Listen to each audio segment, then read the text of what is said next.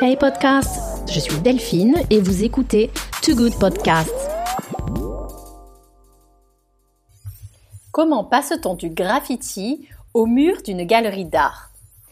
Bonjour sur le podcast de Too Good Media, je suis Delphine, bienvenue pour un nouvel épisode en compagnie de Loïc Lefloc alias Phoenix. Adolescent dans les années 90, Loïc a grandi dans les quartiers de la Défense et fait partie d'équipes, comme on nomme les groupes de jeunes qui se retrouvent en bande pour graffer. Phoenix, alias Loïc Lefloc, nous partage ses souvenirs. Les premiers graffitis, la passion du skateboard, mais aussi les amitiés avec des jeunes d'origine sociale bien différentes qui se côtoient dans des bandes. Vous ne verrez plus les sous-sols tagués des quartiers de la Défense de la même façon. Cette discussion podcast est une invitation à découvrir l'univers créatif riche et éclectique de Loïc Le Floch, also known as Phoenix, ex-graffeur français, qui est aujourd'hui passé en galerie dans l'art figuratif et contemporain. Loïc a ainsi connu nombre de graffeurs et de protagonistes du mouvement de l'art graffiti en France dans les années 2000. Qu'est-ce qu'on appelle l'art graffiti? Comment passe-t-on à la toile? Loïc Lefloc nous aide à comprendre ce qu'est le monde du graffiti et nous raconte comment ensuite il est devenu artiste en autodidacte. Et contrairement à ce que l'on pense, Phoenix est plutôt une figure d'exception dans son évolution comme artiste exposé en galerie. Parce qu'en fait, il existe deux motivations différentes entre le graffeur et l'artiste. Être graffeur, c'est un acte d'ego, même si l'on parle aujourd'hui de street art ou d'art graffiti le graphe doit être immédiatement reconnaissable et lu sur un maximum de supports. Être graffeur, c'est aussi une aventure humaine. Comment devient-on membre d'une équipe et qu'apporte l'appartenance à ce genre de groupe?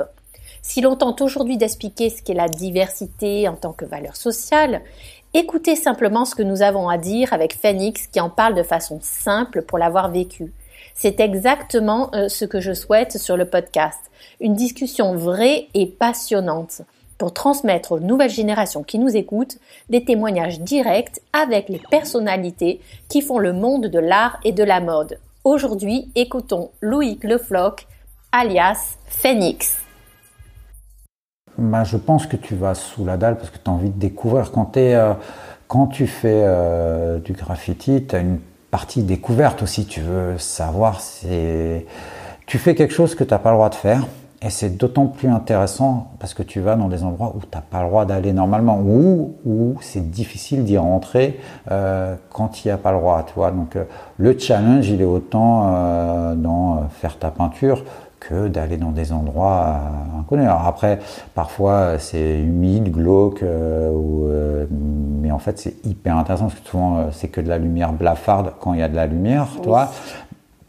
Et t'adores te trimballer ben, dans les tunnels du train, dans les tunnels du RER, e dans les tunnels du métro, euh, tu vas voir euh, les signatures de ceux qui sont passés là. Tu vas dire ah ouais lui aussi il a trouvé cette entrée, il a tiens euh, bah là ah ouais il y a les quais de livraison de Darty, tu vois il y, a une vraie vie incroyable. Tu as aussi bien des gens qui habitent là, donc tu as des SDF qui ont fait des souterrains, parce qu'il y a plein de souterrains qui sont pas utilisés. alors on va dire c'est difficile de dire ça, leur habitation, toi, mais euh, alors ils se sont créés une sorte de petit cocon euh, de chez eux, tant bien même qu'on puisse appeler ça un cocon aussi, mais ça leur permet d'avoir un toit et un semblant de vie, euh, toi, normal, avec un endroit où rentrer tous les jours au sec, voilà, et c'est hallucinant de découvrir, parce qu'en fait, il y a plein de gaines, de galeries qui ont été faites et qui sont toujours pas utilisées, ou qui devaient être utilisées, puis d'un seul coup, on a un autre projet, donc ça fait plein de lieux vides, en fait. Hey podcast, je suis Delphine et vous écoutez Too Good Podcast.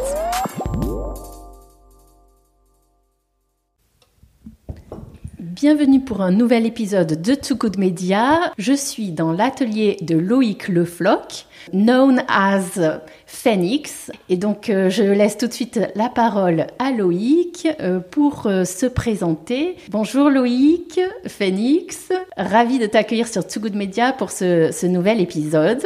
Bah écoute, bonjour Delphine, bonjour à tous ceux qui vont écouter le podcast. Je te remercie d'être venu jusqu'à l'atelier pour découvrir plus en profondeur et voir l'autre partie de mon travail ici à l'atelier.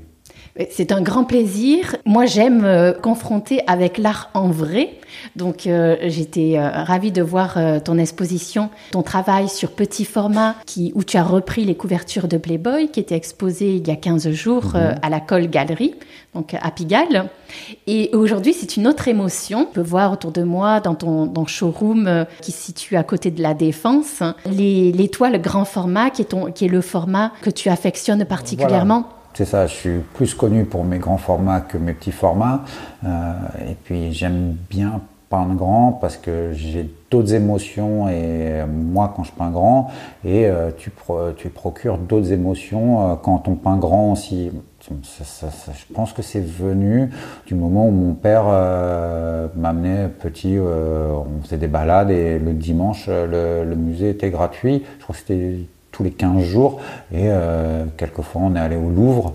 Et en fait, quand tu arrivais au Louvre, donc soit on faisait partie égyptienne, machin, et quand on faisait partie de tableau, euh, j'étais petit, donc tu as du mal à t'intéresser, toi, à cette peinture, sauf sur les grands formats, parce que tu avais toute une scène, tu vois, sur un grand format. Je me sentais vraiment petit. Le tableau, il, t'enveloppait complètement.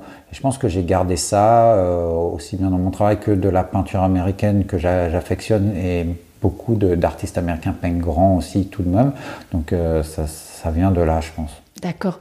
Et en termes de dimension, donc typiquement, quelles sont, quelles sont les dimensions des, grands formats que, euh, que tu aimes euh, le plus travailler? Mon, format de prédilection actuellement, c'est le 120F, donc ça fait 195 par 130, voilà, qui est mon format. Mais pendant longtemps, j'ai peint du 160 par 200.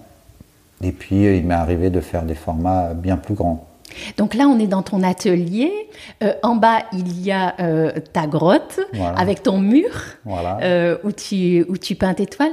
Est-ce que tes plus grands formats, tu, arrives à, les, à, les, peindre dans cette partie de ton atelier ou tu les peins ailleurs? Alors, toi, la toile qui est derrière, là, qui fait 2,60 par 1,75, a été peinte en bas. C'est quasiment le format le plus grand euh, que je peux mettre, euh, que, je peux peindre ici. Je peux peindre un petit peu plus en, en largeur, je peux pas peindre plus, plus, plus large. En hauteur, je peux encore gagner un petit peu, mais euh, parce que le mur le plus grand, il fait 2,60 en bas, donc enfin, il fait 2,80. Donc, comme j'aime bien mettre un peu plus de peinture, c'est le format maximum que je peux, je peux sortir. Après, j'ai fait des toiles plus grande que j'ai peinte à Marrakech euh, à la Fondation Montresso, voilà, qui, qui, qui donne en fait euh, à ces artistes résidents la possibilité de s'exprimer comme ils veulent. Et si on a envie de faire des grands formats voilà et que le projet est intéressant il donne la possibilité de faire des toiles. Je crois la toile plus grande elle fait euh, en hauteur je vais pas dire de bêtises mais peut-être 3,40, 3,60 en hauteur sur, pareil, 3 euh, mètres et quelques de large, toi. Donc c'est un gros, gros format. Oui, c'est clair. Déjà, on pourrait revenir. Euh, euh, quand est-ce que tu as choisi le nom Phoenix? Ben, En fait, moi, je faisais un peu de graffiti. Et euh, donc, j'avais. Un peu de graffiti J'aime bien l'appellation. Ben non, mais tu parce que humble. Toi, tu... Non, mm. c'est pas, non, non, c'est pas par, par, par, le côté humble, c'est que c'est, tu vas comparer à des gens qui ont dédié entièrement leur vie au graffiti, toi, qui ont un, un, style de vie, qui vont passer leur temps à faire tous les jours du graffiti, vraiment, à les peindre leur mur, leur métro, ce que tu veux. Moi, ça n'a pas été le cas. À côté, euh, j'aimais bien le skateboard, donc je faisais du skateboard, j'aimais bien la musique, tout ça. Donc, je m'intéressais à beaucoup plus de, choses, tu vois.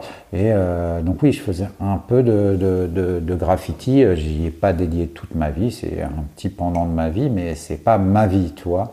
Donc, c'est pour ça que le, terme est vraiment, euh, tu vois, c'est, ça va être aussi un respect pour ceux qui ont dédié entièrement leur vie à ça, tu vois. D'accord. je faisais un, peu de graffiti et euh, je peignais avec des gens qui avaient trois ou quatre lettres. Moi, j'en avais cinq à, la base.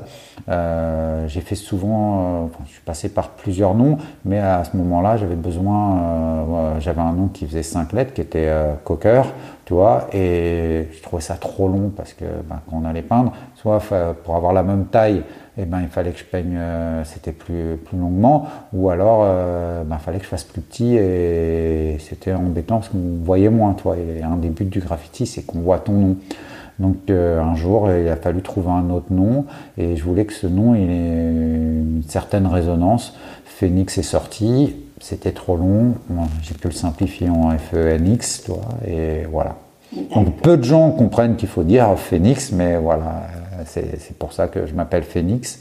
Et euh, euh, voilà, et à un moment, j'ai voulu m'exprimer différemment.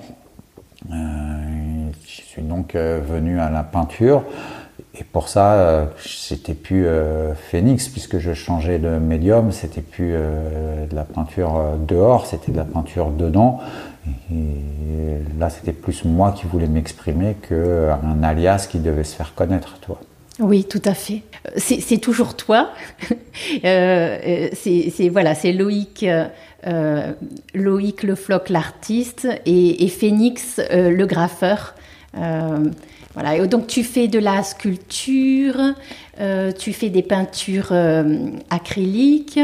Bah, J'aime bien, voilà, je vais dire artiste plasticien parce que je touche à tout. J'ai déjà fait, euh, toi, même euh, des trucs au début que j'ai fait pour rigoler, qui finalement, le projet euh, m'avait hyper intéressé. Pour les moments, j'avais fait des projets vidéo. J'ai une grosse partie photo que je prends pas le temps d'exploiter, mais j'adore faire de la photo que pour moi, tu vois. Mais voilà, donc j'ai un peu touche à tout.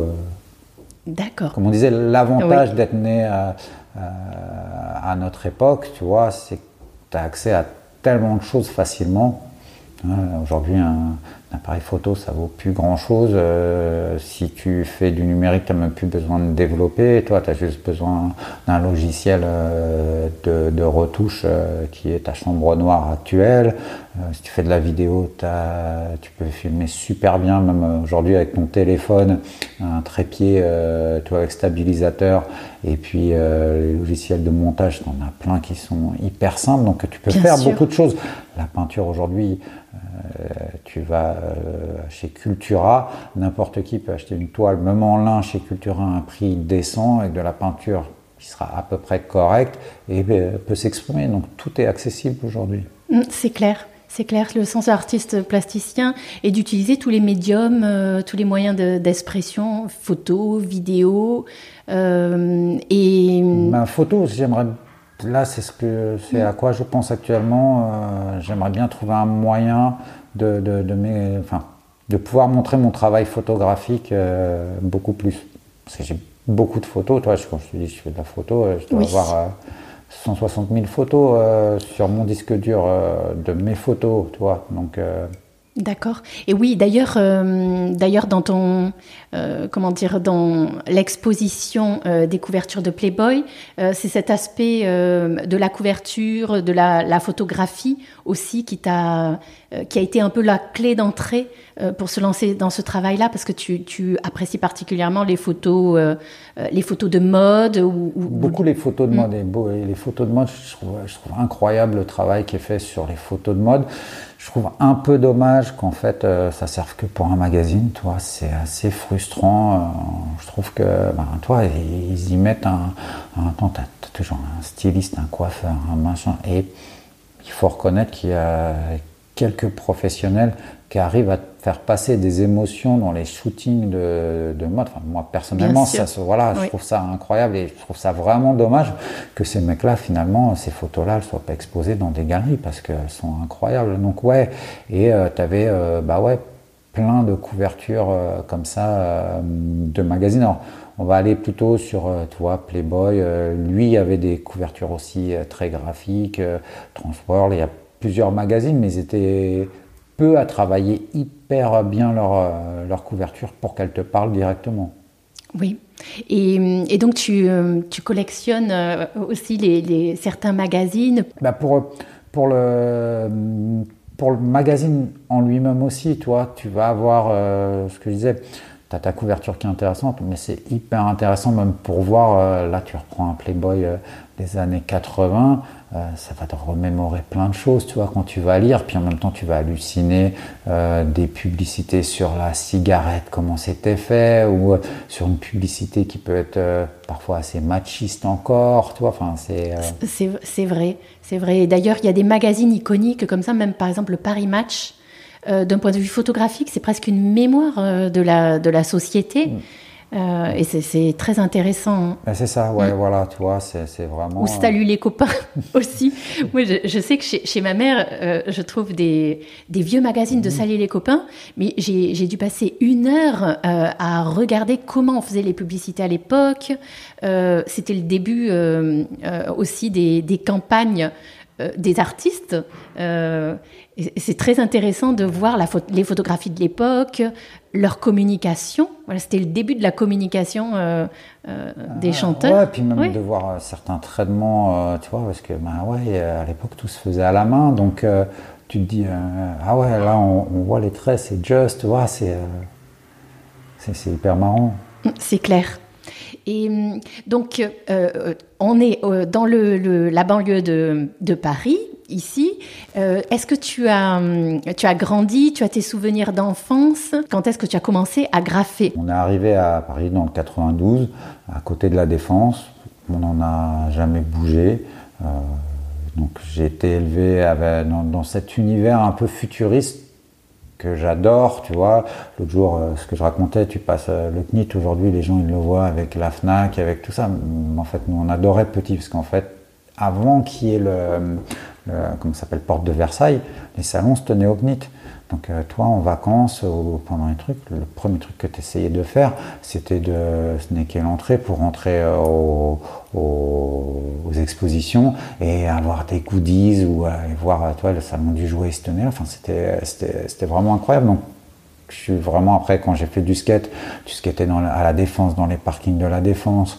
Quand tu faisais du graffiti, ben c'était génial. C'est pareil, tu adorais te trimballer à la défense. Tu savais que si tu faisais des choses vers la défense, ça allait être vu par beaucoup de gens. Donc euh, oui, c'est vrai que euh, la défense, euh, la dalle de la défense, c'est quelque chose à Paris. Et c'est vrai, en plus, on l'a vu, on l'a vu évoluer, on a vu les tours se construire, euh, le, rôle aussi, euh, le poumon économique. Euh, oui, pour un Français, ce quartier, ce quartier de la Défense, ça fait penser un peu au tour de Manhattan. Bah, c'est spécial. Il y, a un petit côté Manhattan, mm. surtout quand tu prends le circulaire et que au milieu des tours là, avec ta voiture, là, tu as un vrai côté Manhattan, tu vois.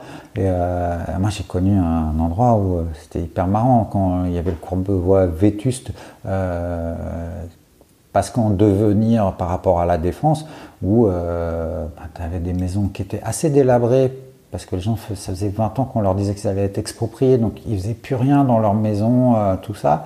Et euh, c'était hallucinant. Et à côté, tu avais les tours de la défense. Moi, je me souviens quand, quand à l'époque, on allait manger avec mes parents, il y avait un flunch ou quelque chose comme ça, à la place du McDo, et tu garais ta voiture et tu voyais ta voiture et tu garais ta voiture là où il y a la grande arche aujourd'hui, toi. C'est quoi? T'imagines aujourd'hui, c'est. si on te dit ça, tu fais mais non, mais c'est pas possible, quoi. c'est vrai, c'est vrai qu'on l'a vu vraiment se construire, s'évoluer, évoluer, euh, ces tours euh, signées par de grands architectes et qui sont belles. donc, donc toi, tu es attiré, tu, tu la trouves très. elle, elle, te parle beaucoup cette, cette défense. Voilà, ouais, ouais. Je trouve qu'il manque certains trucs la défense, il manque un mélange avec de la végétation, un peu avec de l'habitation. Il y en a à la défense, hein, mais elle n'est pas assez mélangée, je trouve. Euh, par contre, j'aime bien aujourd'hui euh, le fait euh, de la réhabilitation des tours qui a été imposée aux tours, fait qu'on y gagne des tours qui étaient vieillissantes et qui avaient une gueule moyenne. Toi, on a euh, en fait, on a fait les tours des années 60-70 euh, et on n'a pas euh, les, tours, certaines de Manhattan, qui étaient bien plus vieilles et qui étaient bien plus travaillées. Toi, l'époque 1910-20, où là, ils ont fait des tours qui sont magnifiques aux États-Unis. Et là, je trouve que la défense, elle reprend une, tête qui, qui devient super sympa. Quoi. Et donc, parle-moi un petit peu de ce qui se passe dans les sous-trains de la Défense, parce que s'il y a des Parisiens euh, qui, nous, qui nous écoutent euh, et euh, qui ont connu l'aspect business des tours comme moi, c'est-à-dire y aller et juste aller directement dans son bureau, se concentrer sur son travail, sans imaginer ce qui se passe sous la dalle. Bah, Parle-nous un petit peu. En fait, qui rencontre-t-on sous la dalle et les artistes justement euh, Pourquoi ils y vont et, quel est l'intérêt? Bah, Je pense que tu vas sous la dalle parce que tu as envie de découvrir. Quand, euh, quand tu fais euh, du graffiti, tu as une partie découverte aussi. Tu veux savoir, c'est tu fais quelque chose que tu n'as pas le droit de faire.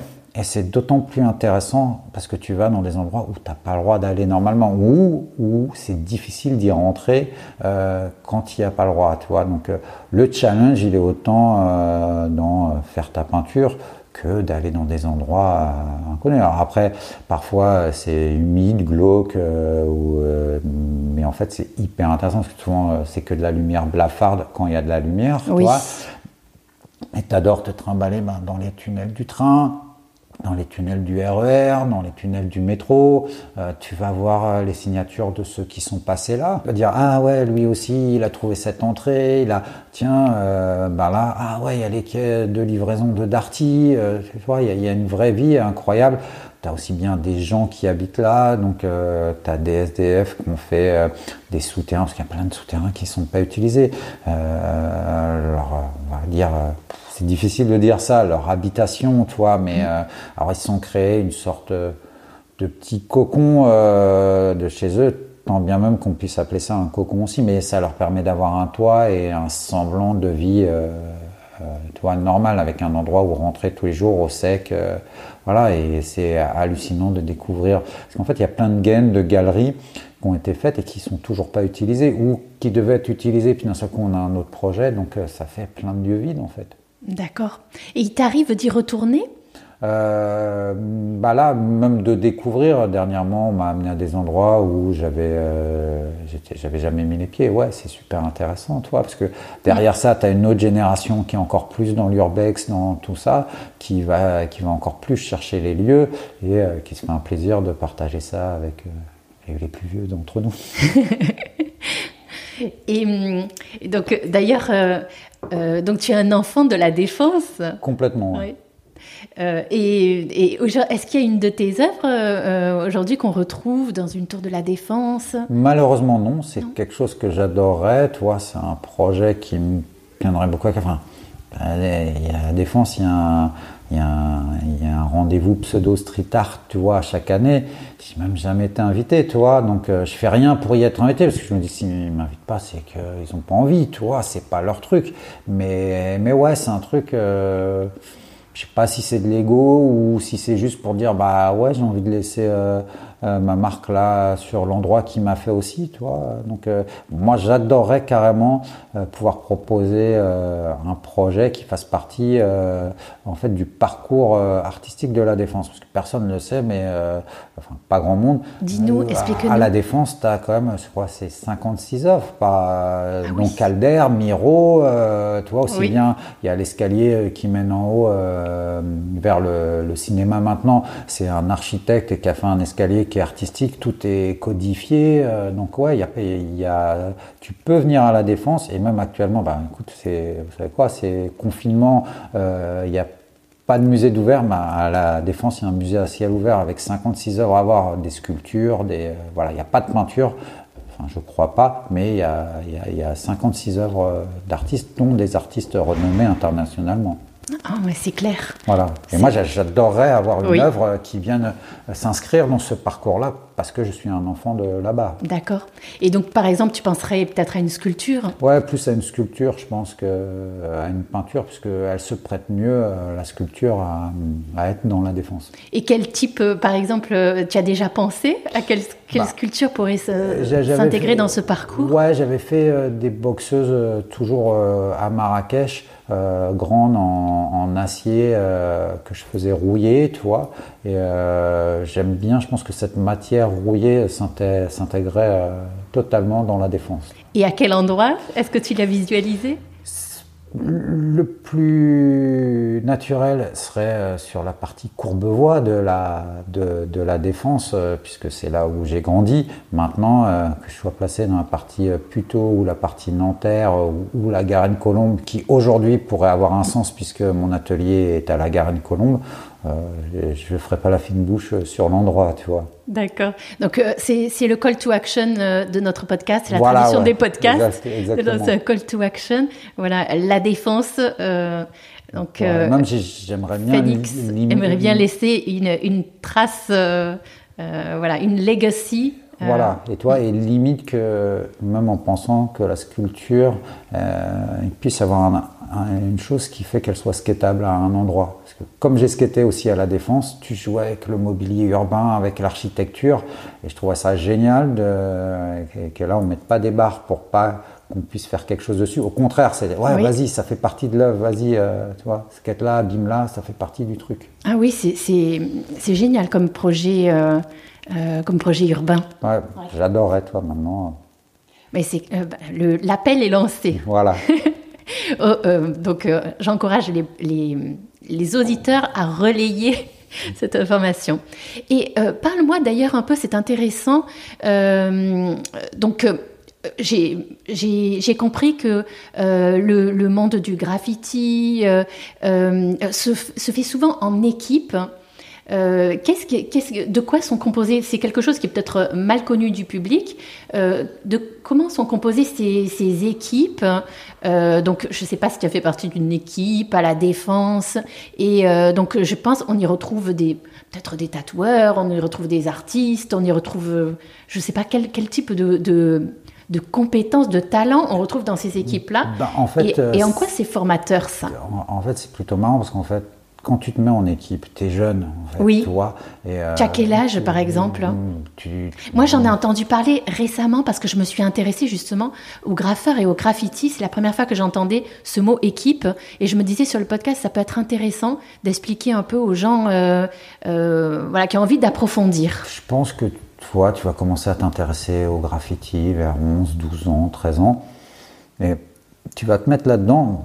Mais à ce moment-là, tu n'es pas tatoueur, tu n'es pas musicien. tu fais de la musique ou tu fais du dessin, mais tu n'es pas encore à fond puisque tu sors euh, juste de ton enfance, tu te découvres.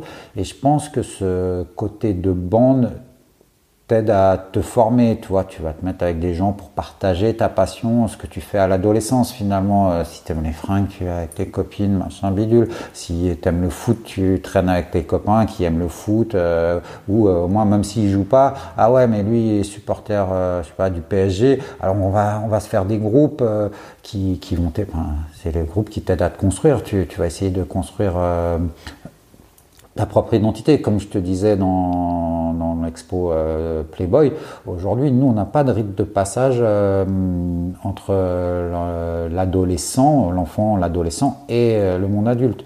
Tu, tu, te le construis. Et je pense que cette bande va représenter des gens de de tous les milieux, de tout ça, tu vas devenir pote aussi bien avec un tel qui va peut-être être, euh, je vais dire une connerie, mais être le fils de Bernard Tapie, aussi bien que l'autre euh, qui est dont euh, le père est, ouvrier, aussi bien qu'un tel qui a son père en prison, aussi toi, ça va être aussi bien un tel son père il est peut-être policier, toi, tu t'en sais rien, mais tu vas, tu vas te confronter à, à différentes personnalités qui ont une passion. Et en fait, c'est ça qui, qui t'aide à te construire. Je pense que tu te dis, d'un côté, ces mecs-là, on a beau être différents là-dessus, là-dessus, on se recentre et on est pareil, et euh, voilà.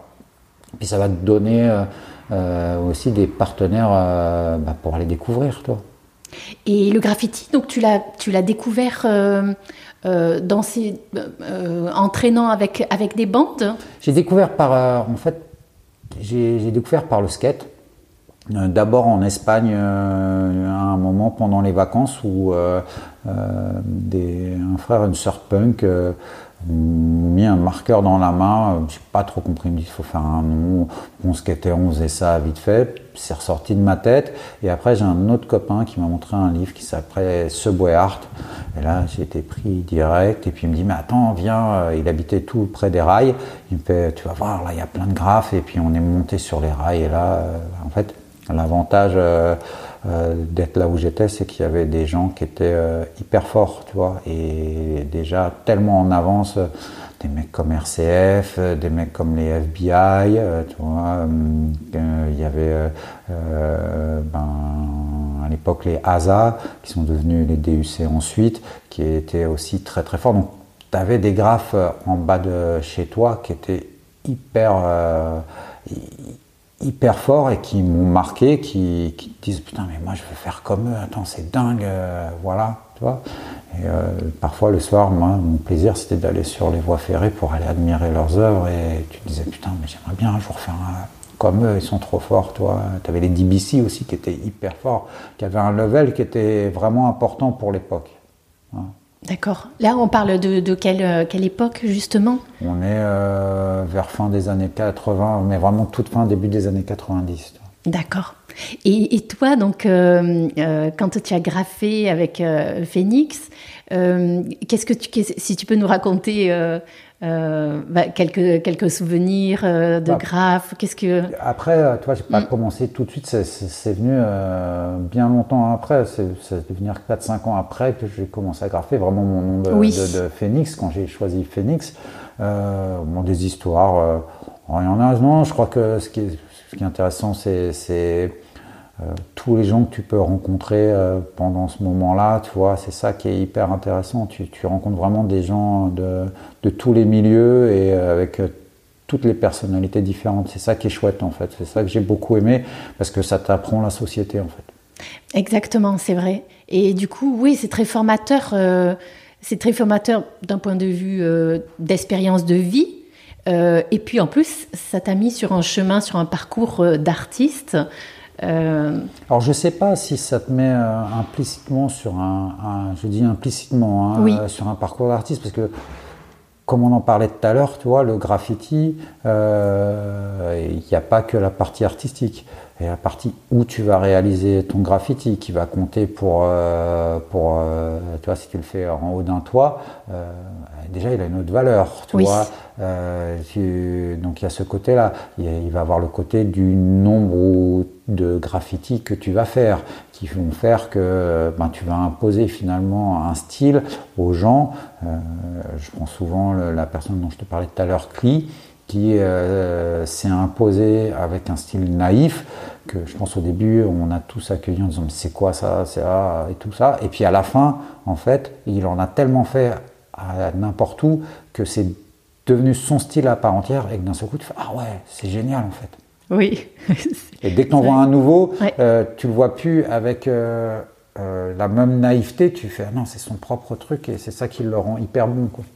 Donc toi, tu as développé un regard de connaisseur du coup sur sur, sur les graffitis parce qu'il y en a, il y a beaucoup de graffeurs et, et tous les graphes n'ont pas, n'ont pas la même valeur d'un point de vue artistique, typiquement. Qu'est-ce que tu Non, je, je sais pas ça, c'est, mhm. ça, va pas être un regard de connaisseur. Je pense que c'est un, un, regard selon ta personnalité, ce que tu aimes. Je pense qu'il y a autant de regards qu'il y a de graffeurs, tu vois. Hein. Personne n'est d'accord. Est-ce que ça c'est du graffiti? Est-ce que ça en est pas? Et pourquoi si ça en est pas? Et si je fais ça, est-ce que c'est toi? Et est-ce que lui il est plus graffeur que toi Et est-ce que lui, c'est le king Et est-ce que toi Je pense que c'est euh, selon chaque personnalité, il y a, il y a un regard. Il faut pas oublier que tu es dans un univers euh, qui est basé quand même sur l'ego trip, puisque le but c'est de, de, marquer ton nom le plus possible euh, pour qu'il soit le plus voyant possible.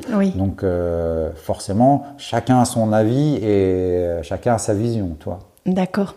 Et donc pour toi, qu'est-ce qui fait un, qu'est-ce qui fait un bon graphe euh, aujourd'hui, quand, euh, quand tu envoies un, euh, qu'est-ce, que, qu'est-ce qui te fait réagir ou pas réagir, aimer ou pas aimer? Ben, Moi, c'est ce que je vois dans la rue et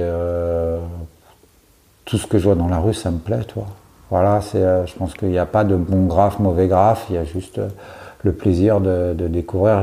J'aime les gens qui vont travailler leur lettre d'une certaine manière, qui, voilà, je vais plus aller euh, vers le style, euh, toi c'est même régressif, euh, j'aime de moins en moins les graphes, enfin j'aime de moins en moins, non, je veux dire je regarde de moins en moins les graphes pour m'intéresser quasiment qu'au tag et au throw up, tu vois.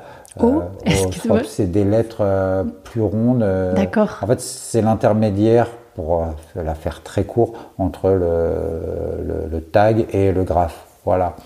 Mais, euh, mais aujourd'hui, je vais me réintéresser. Je trouve ça c'est dingue en ce moment. Euh, les métros parisiens sont de moins en moins nettoyés, donc ils sont de plus en plus graffés. Donc tu te remets à re-regarder les graphes euh, parce que ouais, il y, y, a des trucs de fous qui sortent et tu fais waouh, les mecs ils envoient super lourd. Donc tu vas te réintéresser parce que le support est différent et voilà. Oui, c'est aujourd'hui les graphes euh, ils sont plus effacés, non Je pense. Et là, ça fait un petit moment ouais, que ouais, le, nettoyage est, moins important qu'avant, donc euh, tu t'en prends de plus en plus.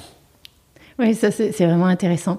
Et aussi, euh, donc, explique-moi un petit peu comment on passe, comment certains artistes sont passés justement du graffiti, du graphe au, au statut d'artiste et ont intéressé les galeries. Euh, tu me parlais notamment de, Basquiat. Euh, explique-moi un petit peu euh, quelle, est, quelle, est, quelle est la passerelle Quelles sont les passerelles en fait qui existent Si on prend par exemple l'histoire de, Basquiat qu'on ne connaît pas forcément. Pour moi, il n'y a pas de passerelle en fait. Il n'y a pas de passerelle. Pour, pour moi, c'est c'est ma vision, hein. c'est pas parce que tu fais du graffiti que forcément euh, le truc c'est d'aller en galerie. D'ailleurs, il y a plein de mecs qui peuvent être muralistes, toi, devenir muraliste, se spécialiser dans faire des grands murals, sans forcément avoir envie d'aller en, galerie parce que les médiums vont être différents, ils vont pas avoir envie de s'exprimer là-dessus, c'est pas pour ça qu'ils n'ont pas envie de continuer de peindre. Donc toi, tu peux continuer à faire des murals ou des trucs comme ça. Après, pour Basquiat, euh, je pense que c'est un peu différent.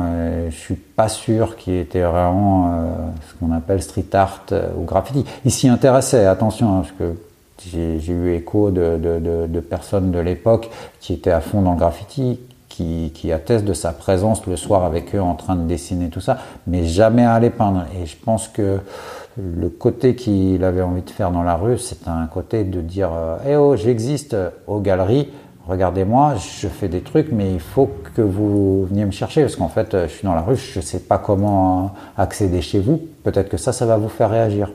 Ah, d'accord. ce qui va être différent, par exemple, j'ai l'impression de Keith Haring, qui lui a plus été quand même dans le côté de faire des trucs dans le métro. J'ai vu euh, des trucs faits sur des camions au marqueur, donc il avait l'air d'être euh, beaucoup plus comme à, à être vraiment peintre de rue pour rigoler, pour s'amuser, pour s'exprimer. D'accord. Euh, et, donc aujourd'hui, il y en a, il y en a beaucoup encore de ces, de ces peintres de rue euh, qui sont.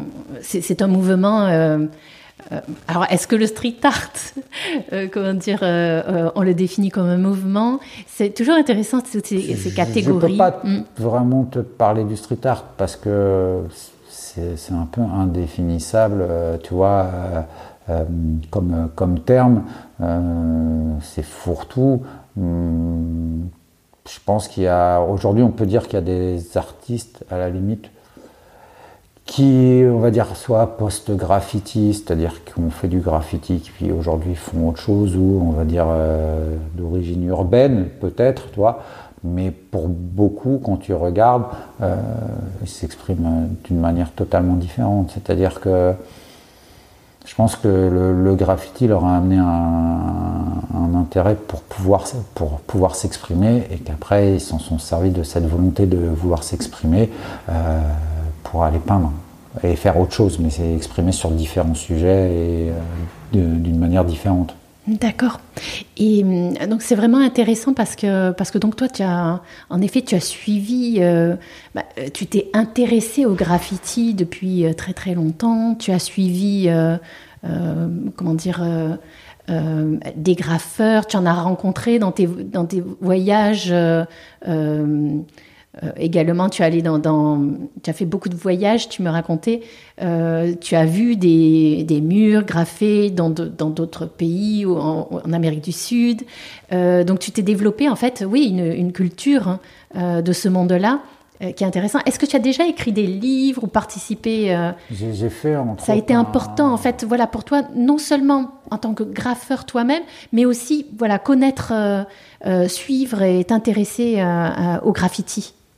J'avais fait euh, notamment un livre il y a un, bout de temps qui s'appelle After Eight, euh, qui était au moment du, fameux procès de Versailles à Paris où euh, de nombreux protagonistes ont été arrêtés dans les années 2000 pour peinture sur train et sur métro.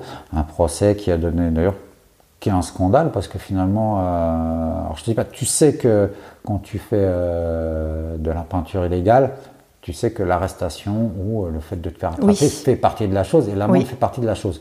Mais là, je trouve que, et d'un, les amendes étaient euh, disproportionnées.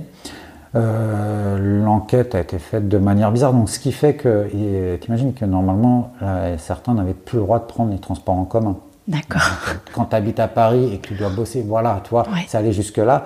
Pour un procès finalement qui n'a pas eu lieu. Voilà. Donc en fait, euh, on a interdit à des gens de faire des choses ou des trucs comme ça. Euh, pour finalement que ça tombe à l'eau. Donc, euh, dire, c'est un peu un gros scandale. Et un des trucs pendant le procès de Versailles, c'est que tu n'avais plus le droit de euh, montrer des graffitis sur métro, sur train, dans des livres. Voilà. C'était le truc. Donc nous, on a essayé de biaiser ça et on a fait euh, des dessins de, métro et de train et on a dit aux gens, ben, dessinez dessus euh, pour qu'on parle de vous. Puis moi, c'était aussi l'intérêt de rencontrer les gens, de, faire un truc pour dire, regardez tout ce qu'il y a, voilà, il y a tous ces gens-là qui existent. Et euh, j'avais fait ce, entre autres ce petit bouquin. Et, donc, quand tu dis on et nous, euh, qui, qui, participait euh, ah, C'était dans, quel cadre hein? En fait, c'était dans un cadre. En fait, c'est euh, mon ami Diz et Akis qui s'étaient mis là-dedans et qui me propose d'être la troisième roue du carrosse au départ. Et puis finalement, comme moi, je m'étais occupé de récupérer pas mal de dessins auprès des gens que je connaissais, j'ai eu plus de pression de la part de ces gens-là qui m'avaient fait des dessins pour me dire eh, mec je t'ai fait un dessin euh, maintenant euh, le livre il en est où?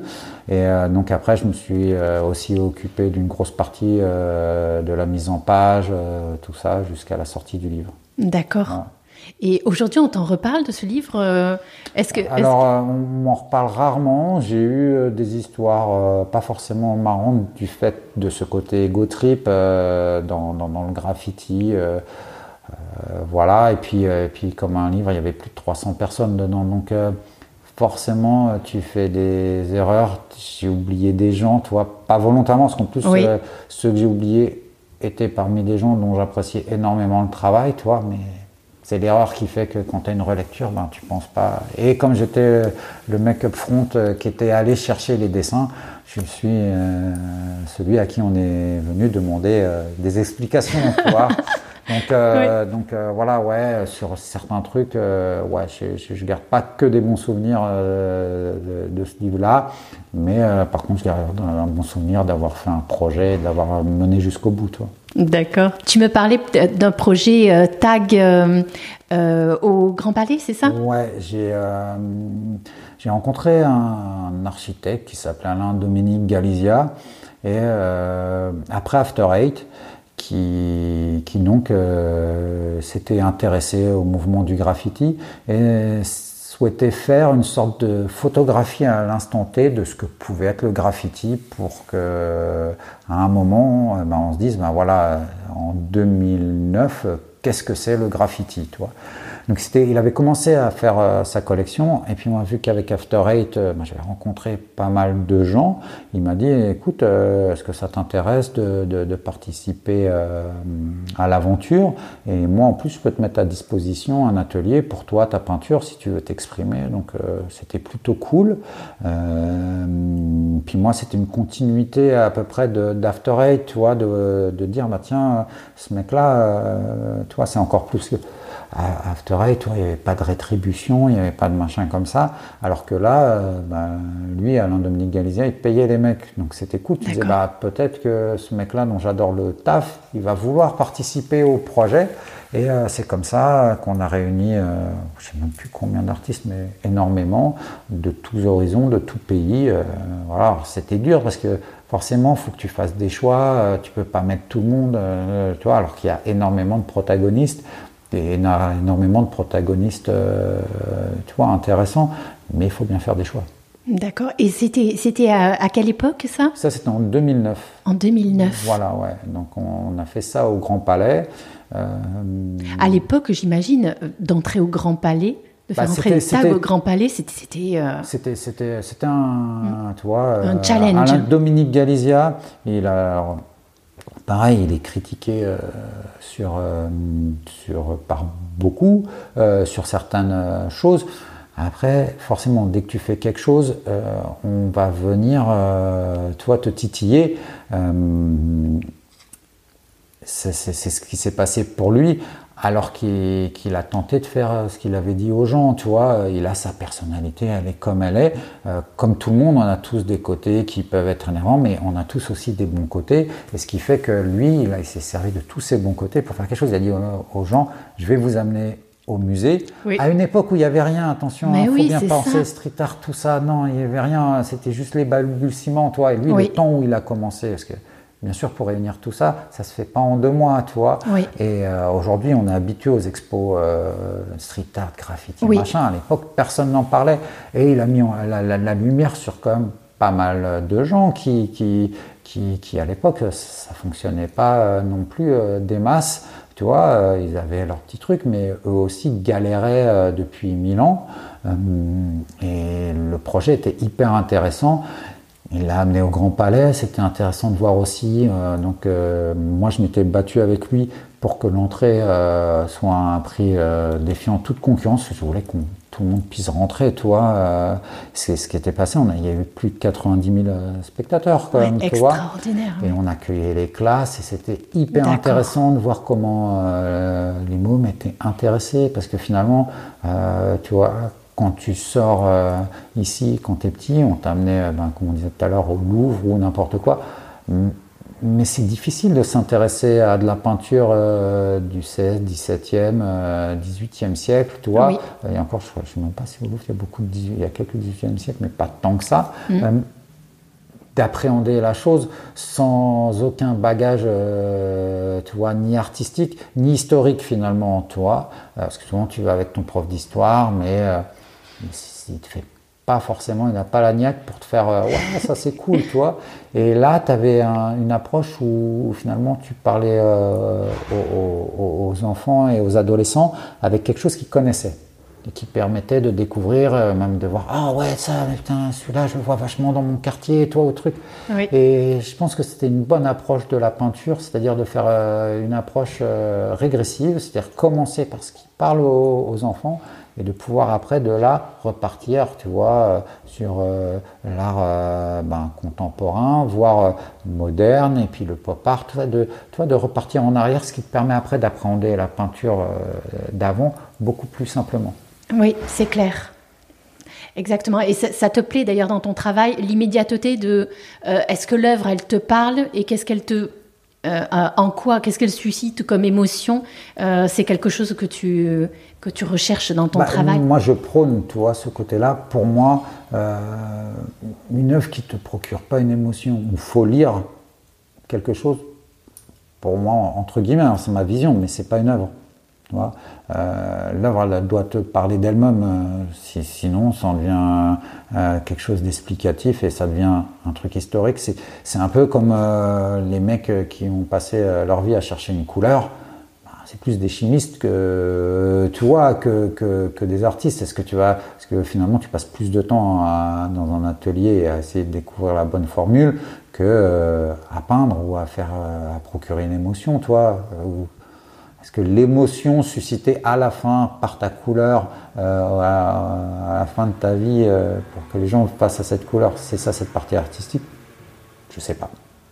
Mais ouais, moi je suis pour que l'œuvre parle d'elle-même tout de suite. Si après tu as une deuxième lecture qui est faite par un texte qui accompagne, que je trouve important aussi, pour dire pourquoi tu as peint ça, pourquoi tu as fait ça, et pourquoi tu veux susciter telle émotion, c'est hyper intéressant, mais je trouve que l'œuvre, attention, hein, ça ne veut pas dire que tu es censé faire waouh, oh, elle peut aussi te faire oh, toi, te, te venir, euh, tu le serrer ou quelque voilà, chose bien comme sûr, ça. Voilà, c'est pas, voilà, c'est ça. Mais... Comme toute création artistique, oui, c'est pas fait pour plaire à tout le monde en fait. Non, ouais, c'est pas, pas, pas fait pour mm. plaire à tout le monde. Tu peux peut-être volontairement même vouloir déplaire, c'est-à-dire mm. euh, pour exprimer quelque chose, euh, pour dire voilà tu peux vouloir volontairement déplaire, mais ton œuvre, elle doit déplaire pour une bonne raison, toi. Et elle doit te, te, déplaire directement. D'accord. Et est-ce que tu crois, euh, on parlait du style euh, pour les graffeurs, euh, est-ce que pour un artiste, est-ce que c'est important le, style? Moi, j'y accorde de l'importance. Je trouve que c'est important de passer devant l'œuvre de quelqu'un et de se dire ah ben c'est un tel. Sans même avoir besoin de, de, lire le cartel ou quelque chose comme ça. Mais ça va de même en graffiti. En graffiti, tu vas être dans ta voiture, tu vas passer et t'as pas vraiment vu euh, qui avait posé, mais tu as vu, vu le style des lettres, le truc, tu sais que c'est normalement tel mec qui était là. Et quand tu repasses, tu te fais ah bah ouais, c'était bien lui, toi. Oui. Voilà. Et je donc euh, autant important que ça soit reconnaissable dans le graffiti, je trouve ça important aussi que dans la peinture ou dans la sculpture, tout ça, on reconnaisse le peintre. Je trouve ça chouette que quand tu vois une toile de Matisse, tu te dis c'est un Matisse. Quand tu vois un truc de Warhol, t'as pas besoin de te poser la question. Ouais, ça, vu le truc, ça doit être Warhol, toi. D'accord. Et, toi, donc, comment, euh, euh, justement, qu'est-ce qui, qu'est-ce qui caractérise ton style aujourd'hui dans tes, dans tes peintures? Moi, j'ai un style, bah, déjà, euh, qui, qui s'oriente vers le flat painting, c'est-à-dire des aplats proprement réalisés et où tu, tu, tu, vois quasiment pas de délimitation, toi. Oui. C'est ça qui caractérise techniquement ma peinture. Après, j'ai l'utilisation euh, de mes couleurs, toi. Je passe pas mal de temps à avoir des couleurs euh, qui vont bien ensemble, qui sont travaillées, qui, qui, qui a du peps, tu vois. Euh, et puis après, j'évoque aussi un certain style de représentation pour une partie de mon travail qui est, très orienté pareil euh, dans, notre société, dans le souvenir que ça laisse, tu comme les peintres ben, finalement du 15e, 16e, 17e siècle, où euh, aujourd'hui euh, il y a beaucoup de choses qui se découvrent en histoire, l'habillement d'ailleurs. Comment les gens étaient habillés, tu le sais, dans les tableaux. Et alors aujourd'hui, on a aussi la photographie, mais j'ai envie, moi, de l'appliquer à mes peintures. tu vois, la peinture qui est là, les gens ne voient pas, on est autour d'une piscine, donc ça te mm. permet de découvrir ben, quels sont le style d'habitation euh, euh, qui, se, qui se fait à notre époque. Euh, alors, bien sûr, c'est des habitations glamour, parce que j'aime l'architecture, tout ça. J'ai, pour l'instant, pas eu l'envie de représenter autre chose. Peut-être que ça viendra un jour. Pour l'instant, c'est pas le cas. On va regarder euh, donc le personnage principal de la de, de, de, la toile, comment il est vêtu. C'est quelqu'un d'entièrement euh, euh, de notre époque, tu vois, contemporain. voilà, il y a un paquet de clopes aussi bien pour pour faire un peu un pied de nez, euh, tu vois, l'interdiction de, euh, du, des paquets de clopes, de cette ré, euh, réécriture qui se fait sur, dans, aujourd'hui dans les Lucky ou les Lucky anciens où il avait sa clope, on lui a mis une brindille, on a réécrit tous les trucs, je trouve ça dommage, moi, tu vois, ou Jacques Tati, on lui a enlevé sa pipe sur son vélo, tu fais non, il faut le laisser. Bah, je suis pas fumeur, j'ai jamais tiré une latte sur une clope, donc c'est pour dire. J'avais mes parents fumeurs, je détestais ça, j'aime pas l'odeur de la cigarette. Mais par contre, je comprends pas. Euh, oui, de réécrire, de euh, réécrire, de, revisiter, voilà, euh. et de tabouifier autant. Tu vois, tu as mm. l'impression qu'on vient dans un néo-puritanisme au lieu de dire, bah non, en fait, c'est simple. ouais, peut-être que c'est bien de mettre sur les paquets de clubs. Par contre, ce que ça peut te faire, peut-être que ça va orienter les jeunes à faire mm, autre mm. chose, toi. mais c'est pas en tabouifiant et tout ça. Donc c'est une sorte de pied de nez pour être poli, toi. Oui. À, cette société dans laquelle on vit et qui va tabouifier euh, aussi bien euh, tu vois, la clope que souvent je mets de la nudité, euh, que le, corps en fait. Tu. Alors je mets de la nudité féminine parce que ça d'une part, ça me parle plus, et d'autre part, esthétiquement parlant, je trouve ça beaucoup plus intéressant à, dessiner que la nudité masculine, toi. Mais c'est clair. Et, donc oui, c'est vrai que euh, dans, ton, dans tes peintures, hein, euh, on ressent le, le, lifestyle. C'est ça, c'est exactement ça. C'est vraiment ça. tu, oui, tu, es très, tu es très proche du, du, des codes de la mode aussi, c'est clair. Hein. Bah, je, je, pense que, tu vois, quand tu es artiste, mm. tu peux pas t'intéresser euh, qu'à la peinture ou quelque chose comme ça. J'aime bien J'aime bien aussi bien les meubles, tu vois, que je peux m'arrêter même devant les magasins de cuisine pour voir les cuisines. Euh, tu vois, tu vas t'intéresser à tout. Euh, tu prends les voitures, je m'intéresse aux voitures parce que ouais, c'est beau, l'objet est beau, tu vois, tu vas aller beaucoup plus loin. Tu vas t'intéresser euh, au niveau habit, tu vas choisir ça parce que ça te parle pour telle raison, pour telle chose, tu vois. Donc je pense que c'est un tout et ma peinture, elle reflète tout ça, tu vois la musique que tu vas écouter aussi, toi. Exact, exact. Et pour, pour les jeunes auditeurs qui, qui, nous écoutent, est-ce que tu pourrais nous parler de, comment de, comment tu es devenu artiste est-ce que, est que ça a été euh, une formation académique euh, ou euh, voilà comment on devient artiste aujourd'hui? Et, on pense d'ailleurs aux jeunes qui sont intéressés par le dessin, par le graphisme, le digital. comme tu disais, c'est très facile aujourd'hui d'acheter une toile. comment ça s'est passé pour toi?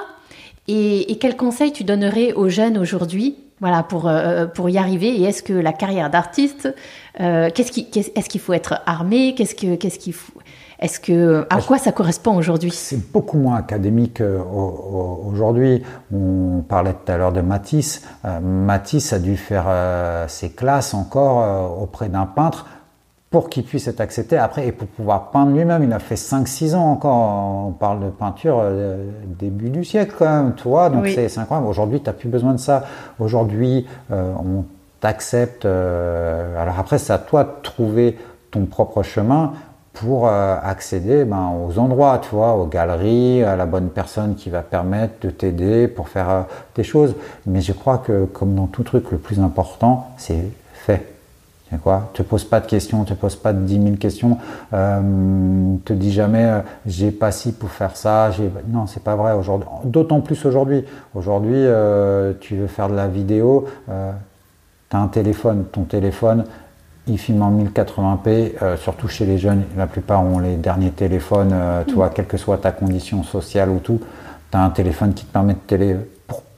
avec peu de moyens aujourd'hui, enfin, tu peux faire n'importe quoi. Tu t'intéresses à la photo, même aujourd'hui, pareil avec ton téléphone euh, et un bon oeil, tu arriveras à faire des photos qui seront hyper intéressantes. Il y en a qui ont bien réussi à faire ça avec des Polaroids, donc tu vois, tu peux le faire d'autant plus avec ton téléphone.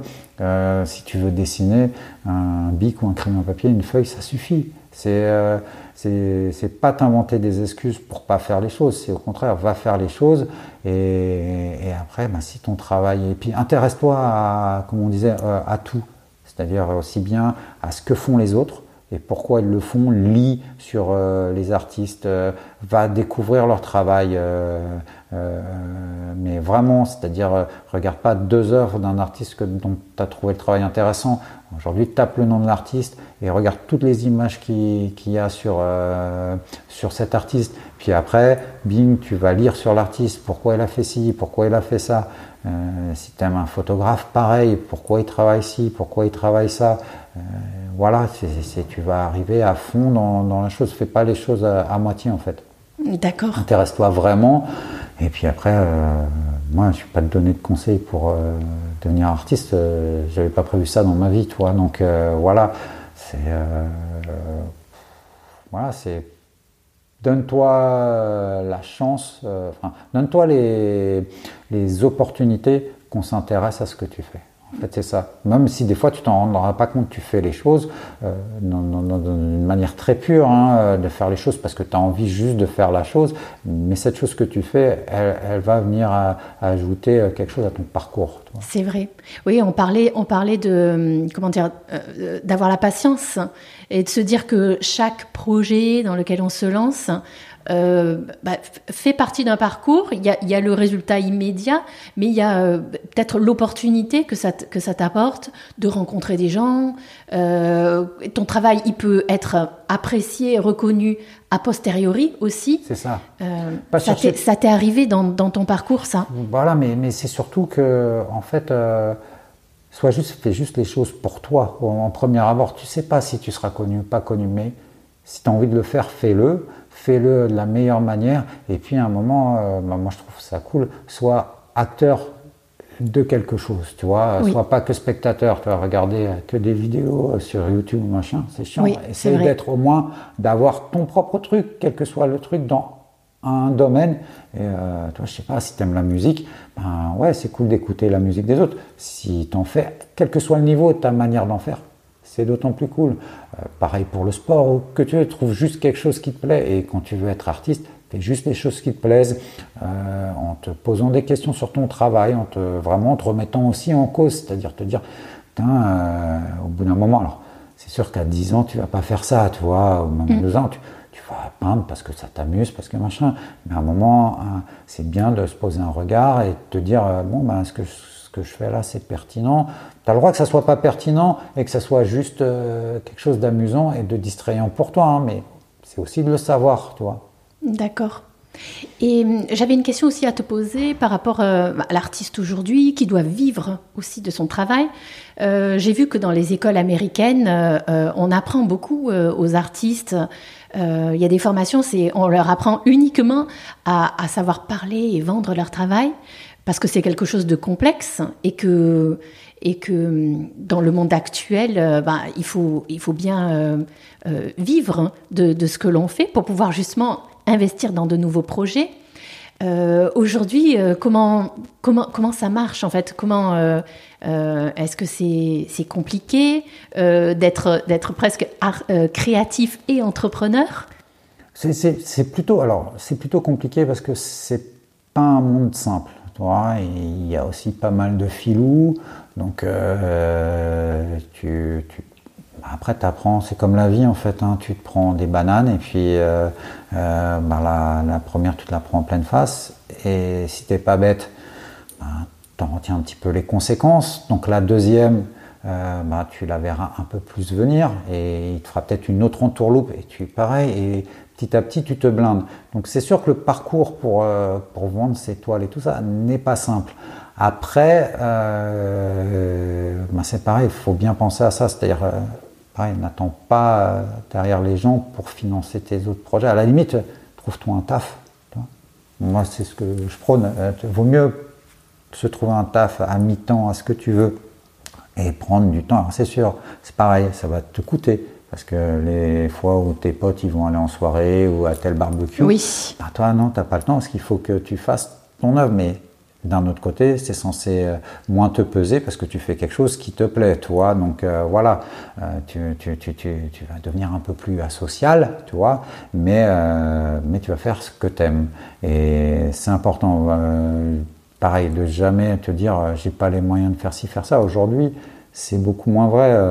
tu viens traîner dans la rue les jours des encombrants, tu as toujours euh, des, vieilles toiles qui traînent ou des gens qui jettent des, des, espèces de tableaux qui valent 10 balles normalement avec une photo à la con imprimée dessus. Euh, bah, prends-la euh, et repeins par-dessus et fais tes trucs. Donc tu, vois, tu vas toujours avoir un moyen de t'exprimer. Hum, ça, c'est important. Toi, n'attends pas. Et après, ouais, c'est un problème.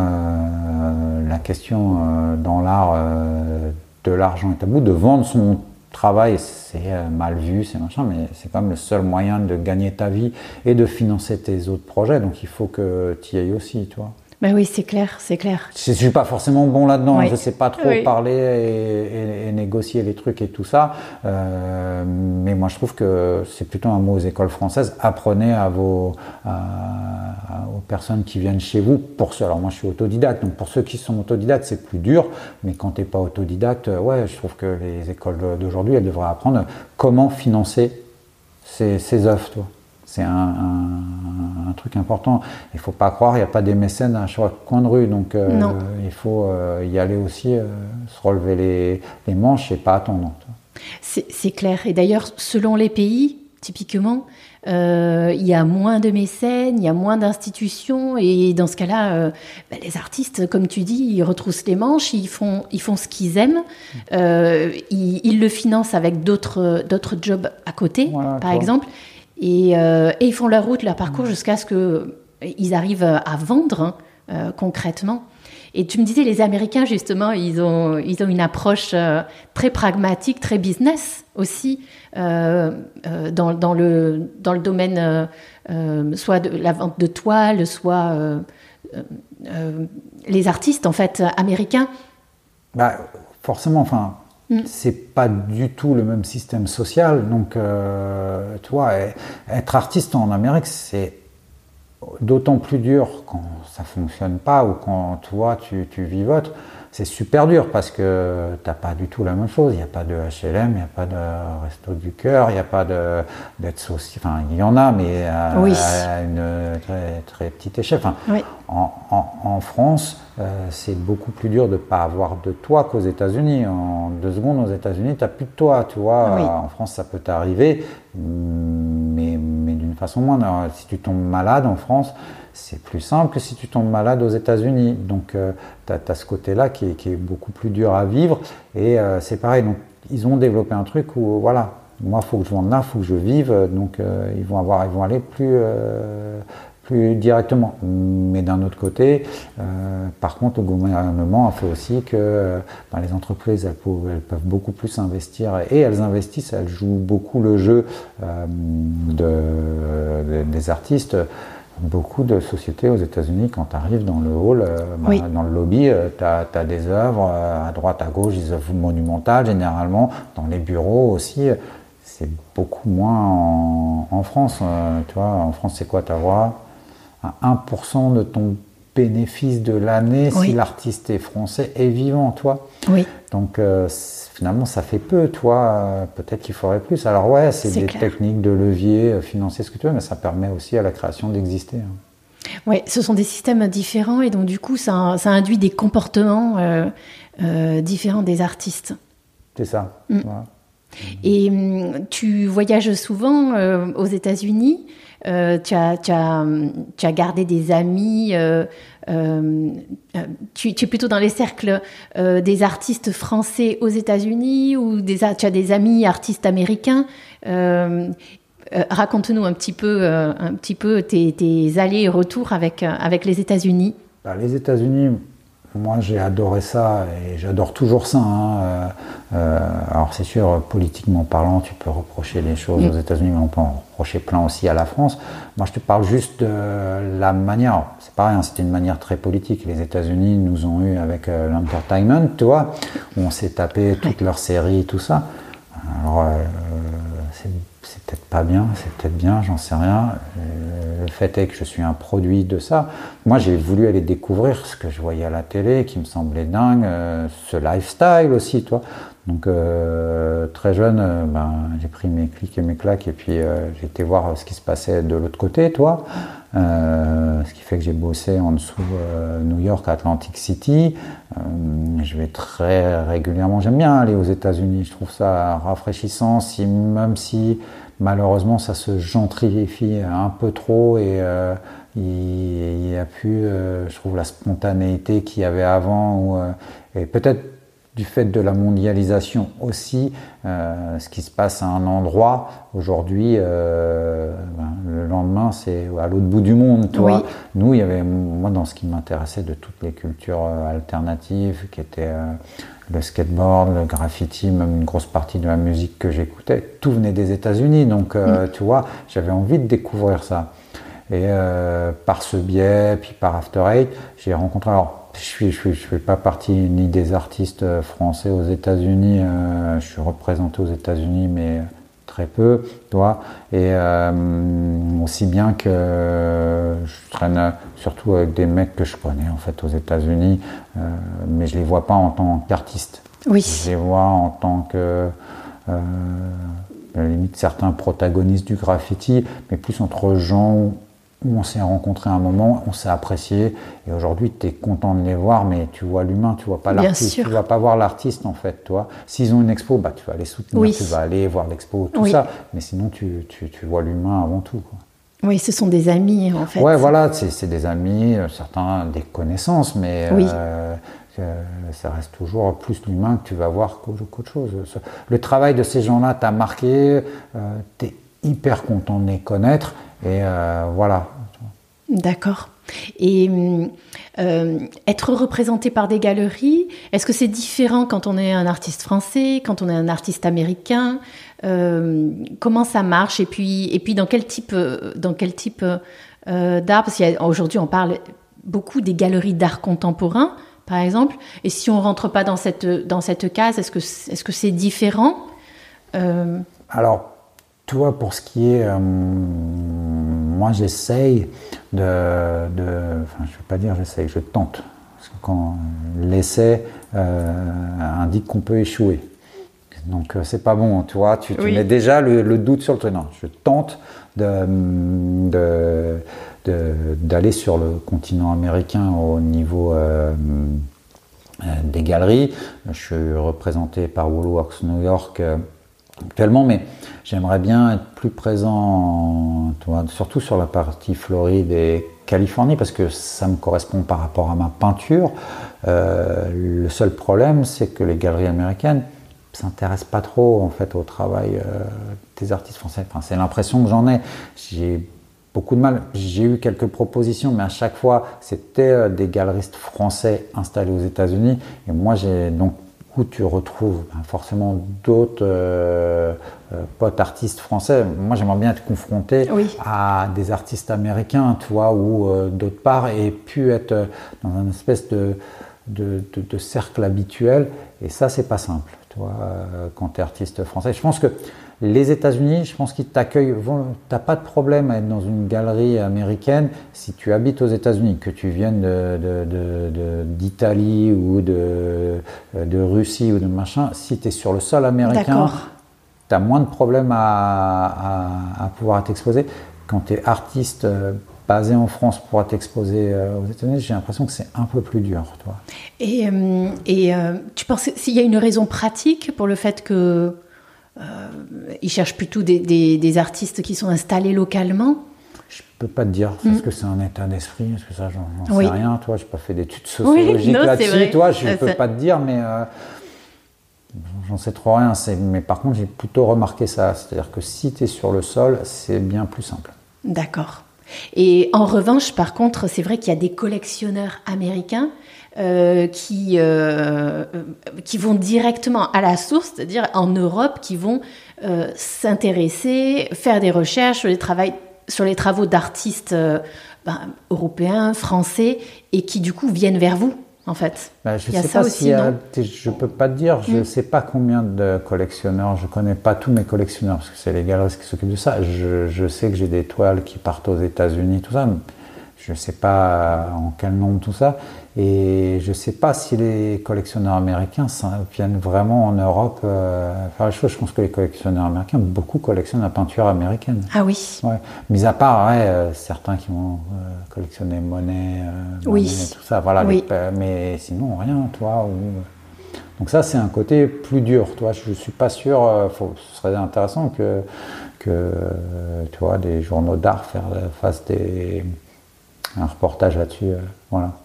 Oui, non, c'est vrai. Moi, ça m'intéresse, euh, ça m'intéresse beaucoup avec cette globalisation, cette mondialisation, de comprendre. L'Asie euh, s'intéresse beaucoup plus à l'art, j'ai l'impression, hein, à l'art français que les collectionneurs américains. Les collectionneurs asiatiques achètent. on a de la chance d'être collectionné par les collectionneurs asiatiques. Ah oui. qui regardent beaucoup plus, pas, ils ne regardent pas que la France ou que l'Europe, hein, ils regardent aussi ce qui se passe aux États-Unis, mais ils sont beaucoup plus intéressés par la globalité de l'art. D'accord. J'ai l'impression. D'accord. Et, plus particulièrement, quel, euh, euh, quel pays asiatique euh, bon, on a la, il y a la Corée qui, qui fait vachement, mais j'ai l'impression que les Chinois aussi commencent à s'ouvrir énormément à, à l'art partout dans le monde. Ils ont collectionné pendant un grand moment. Bah, ils sont nombreux aussi. Hein. Oui. Tu regardes, je crois que c'est 50% des artistes les plus cotés dans le monde. c'est 50% c'est des Chinois. Hein. Donc, euh, toi, c'est énorme. Euh, euh, mais, mais ouais, il, commence à s'intéresser beaucoup plus à ce qui se passe un peu à droite, à gauche. Donc, c'est hyper bien. Aussi bien que d'ailleurs, le collectionneur français ne s'intéresse pas qu'à l'œuvre française, ce qui est parfois dur, tu vois, parce que ici, à la fois, c'est dur de s'exporter et en même temps, ici, tu es en compétition avec le reste du monde, toi. Mm. Est-ce qu'il y a des moments où tu te dis, ah ben tiens, euh, j'ai réussi, euh, comment dire, euh, j'ai marqué les esprits, mon travail a été remarqué. Est-ce que tu as ces petits signes de, satisfaction On va peut-être pas dire hmm. que je suis connu, mais on va dire que je suis pas inconnu. Voilà, tu vois, on va prendre le, truc à l'envers. Et oui, il y a quelques fois où j'ai ces signes de satisfaction, c'est hyper agréable, tu vois.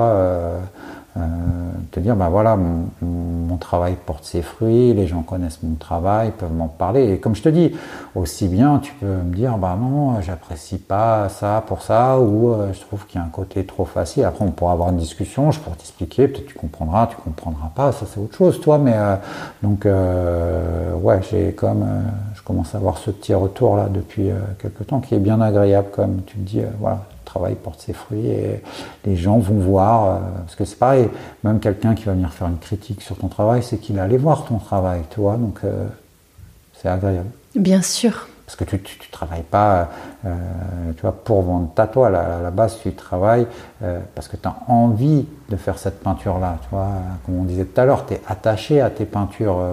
tu vois, la toile qui est là, là, quand elle va partir, celle-là, elle me parle particulièrement toi, tu vas te faire. Tu es content qu'elle aille autre part parce que c'est gratifiant aussi. Toi, quand tu te dis, putain, mais voilà, ça va être, des gens vont grandir avec. Moi, je suis collectionneur, donc je fais pareil, toi. Oui. Chez, chez, moi, il n'y a pas une œuvre à moi parce que trouve ça déplacé. Il y a des œuvres de plein de gens, de copains, de trucs comme ça.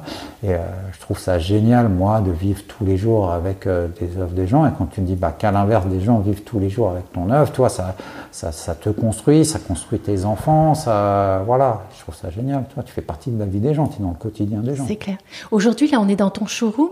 une question que je me pose, c'est que est-ce que, est -ce que ton showroom, il est ouvert euh, à, des, à des potentiels euh, euh, clients À des clients, non. À des clients, non. Non, non, non. Les, les clients, bah, les, clients ne viennent pas dans, dans, dans les ateliers et dans les showrooms, si, les collectionneurs par exemple. ils hmm. vont venir s'ils vont demander à, à, la galerie, tiens, ce serait cool, on fait des trucs comme ça. Après, par contre, oui, mon, je suis toujours ouvert quand, quand des gens me disent, ah, ben, parce que moi je suis collectionneur aussi, donc voilà. tu, tu, reçois, tu vois, tu, tu, peux dire, je peux pas passer mon temps qu'à faire ça, mais bien, sûr, que les gens sont les bienvenus pour découvrir, tu vois, sur, euh, que ce soit, alors je suis pas extrêmement réseaux sociaux, mais euh, si tu les messages, je tente d'y répondre au maximum. Alors des fois j'oublie ou des fois je les vois pas, toi, faut pas prendre ça mal, c'est juste que ben, Bien fois, sûr. ça c'est un truc aujourd'hui qu'on se rajoute en plus, toi, les emails et tout ça. Avant, il n'y avait pas.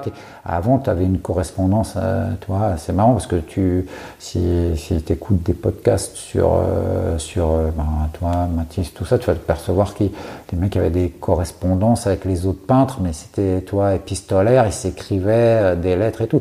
Mais t'en écrivais moins aussi, toi. Mm, c'est vrai. Donc aujourd'hui, euh, les réseaux sociaux, ça, représente, euh, ça rajoute. Ça, rajoute un. Ouais, ouais, comme, comme tu disais tout à l'heure, euh, on a beaucoup plus d'autonomie avec tous les outils qu'on a aujourd'hui, mais en même temps, on a beaucoup plus de travail parce qu'il y a beaucoup plus d'outils. Oui, oui, c'est vrai, c'est clair. Et puis quand on, quand on mesure, je ne sais pas si toi tu suis le nombre d'heures que tu passes sur ton iPhone. Moi, chaque fois que je reçois. Je ne voudrais pas. Quotidiennement, je reçois l'alerte et le, temps moyen que je passe à utiliser les outils, mais euh, on est, et je pense que c'est quasiment le, comme tout le monde, 7 à 8 heures par jour connectés. C'est terrible. Hein. Quand bah, on ça, pense... ça dépend de ce que tu en fais, comme on disait. Dedans, dedans, moi, je m'en sers vachement pour comme appareil photo. Oui. Euh, donc après, pour euh, travailler, en fait. Voilà, c'est qu'il y a moi, c'est pareil. Tu je suis renvoies.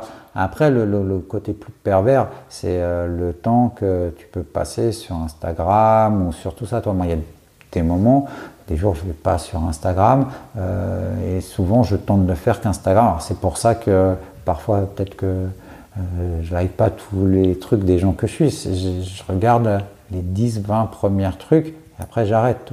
Oui, oui, non, c'est vrai. Euh, mais c'est pas passer trop de temps parce que d'un seul coup, il y a plein de choses intéressantes. Hein, attention, il n'y a pas que des trucs nuls. Tu vois plein de créations. mais comme on disait, tu peux passer ton temps à regarder plein de créations de plein de gens ou à les créer toi. Donc à un moment, euh, si tu veux être aussi un peu acteur de, de, de, ce que tu fais, il faut, faut sortir de cette... Euh, faut se déconnecter. Ouais, c'est clair. Euh, et, et, donc aujourd'hui, est-ce que quel est le, social media sur lequel il faut être quand on est artiste? C'est un peu Instagram parce que c'est visuel, c'est ça? Alors, il ne faut pas me demander ça. à la limite, moi, je te poserais la question. Ce serait plus simple de te dire sur quel réseau social aujourd'hui il faudrait que je sois. Tu vois, moi, là-dessus, euh, non, non. Euh, je, je, sais, euh, c'était marrant. J'avais fait une interview pour Shoes Ups il y a quelques années.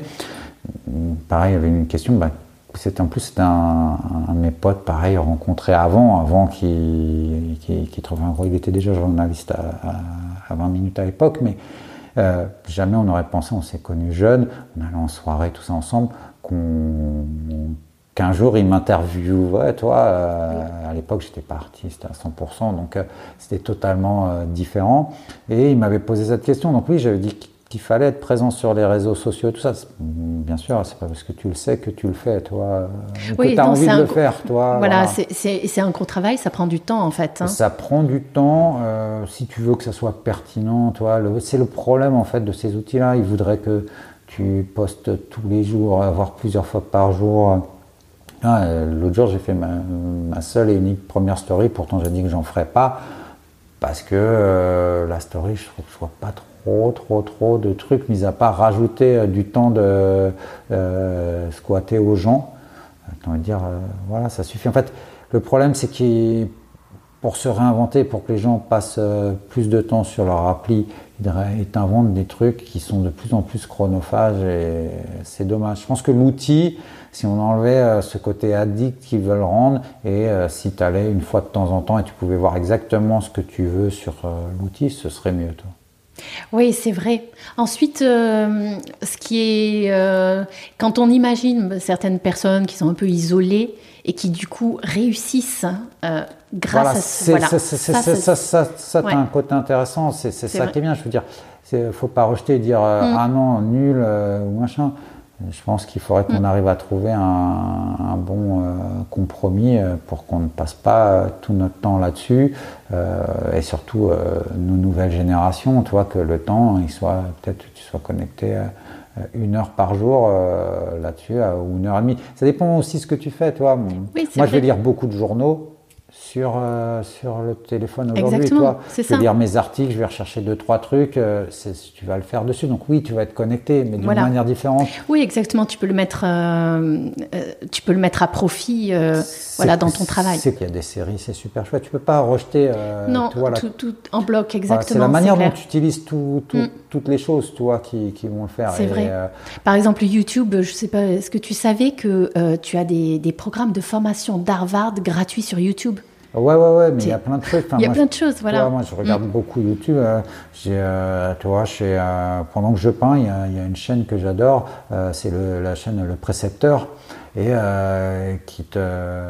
Sur YouTube Donne-nous des bons, des, bah, moi, j'aime, Beaucoup cette, j'aime beaucoup Le Précepteur. J'utilise beaucoup pendant que je peins, qui est une chaîne en fait qui te décode la philosophie. Je trouve que le mec parle plutôt bien et te passe en, revue tous les philosophes en t'expliquant exactement leurs pensées, euh, toi, leur manière. Des fois, il va décoder euh, deux, trois œuvres, euh, tu vois, il va prendre Nietzsche, Zarathustra, ben, il va te décoder. donc c'est hyper intéressant.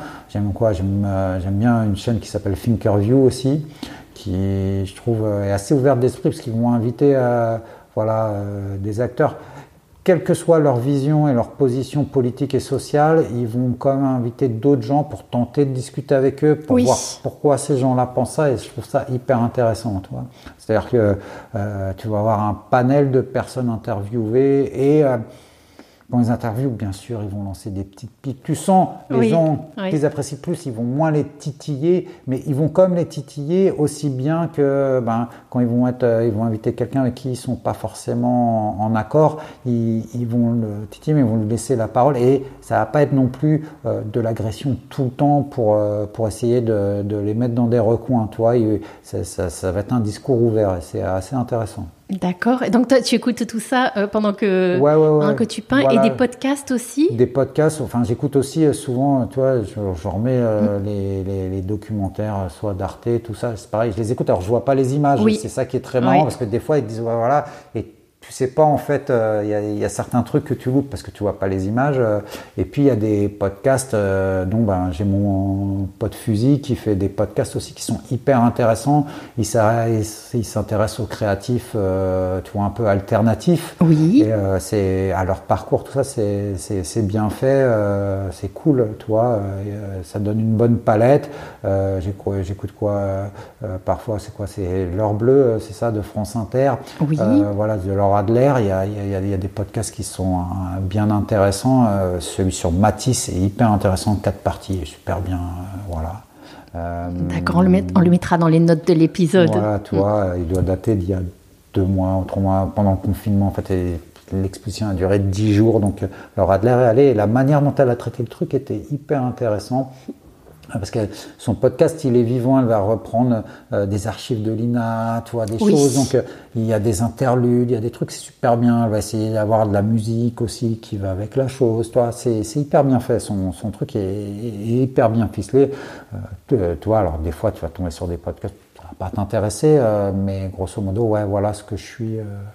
Ouais, tout ça, c'est la, la, créativité, transmettre euh, transmettre, éduquer, euh, passer l'information, communiquer avec tous les médiums possibles, que ce soit le, visuel, l'audio, euh, tout ce, la vidéo. Puis, puis, voilà, puis ça permet de t'ouvrir, de voir aussi d'autres points de vue, tu vois, parce qu'on est dans une société aujourd'hui qui est vachement qui aime bien le buzz, le, clivage, tu vois, au, lieu de te dire bah tiens, il y a un mec qui pense différemment de moi, pourquoi il pense ça?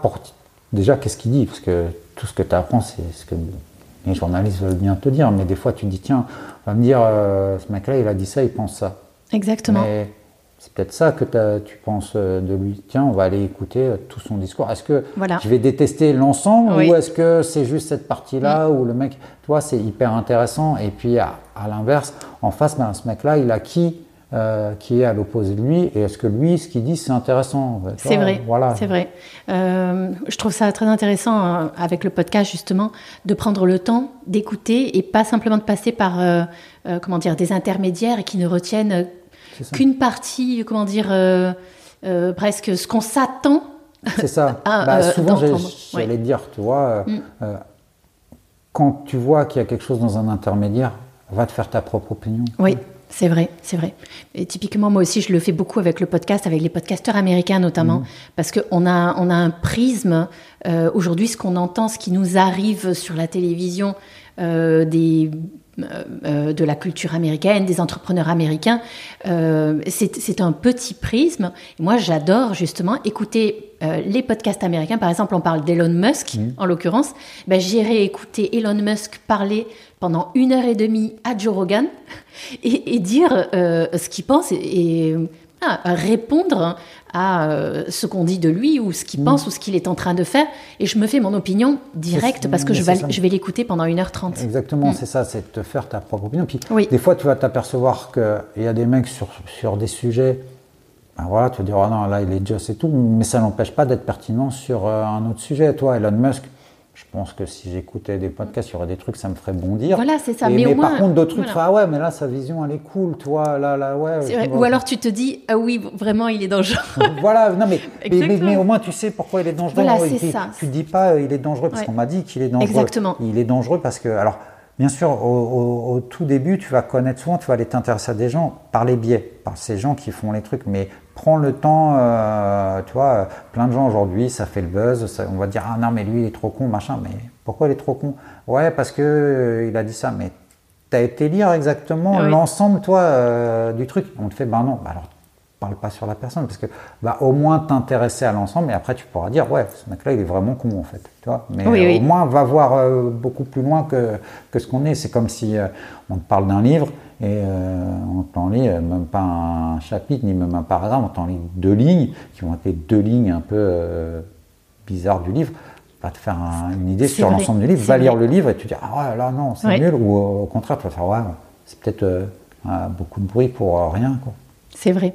Et on pourrait, euh, on pourrait presque on pourrait appliquer ça aussi justement au travail d'un artiste. Euh, il y a plusieurs clés mmh. en fait d'accès au travail d'un artiste. Il y a l'œuvre, ce qu'elle immédiate, euh, est-ce qu'elle est accessible ou pas, est-ce qu'elle te parle? Il y a l'artiste lui-même, donc il y a donc l'artiste, la personne. On peut aimer, on peut aimer cette personne parce qu'on apprend à la connaître, un peu sa philosophie, sa vision. Euh, il y a les œuvres euh, que l'artiste euh, a produites. Donc il y a ces plusieurs clés d'accès. Et euh, donc c'est aussi l'occasion de, ce podcast, justement, de, donner accès euh, aux auditeurs à ce que tu fais, les inviter à aller regarder euh, les toiles. Donc on mettra des toiles mmh. sur, sur Too Good Media.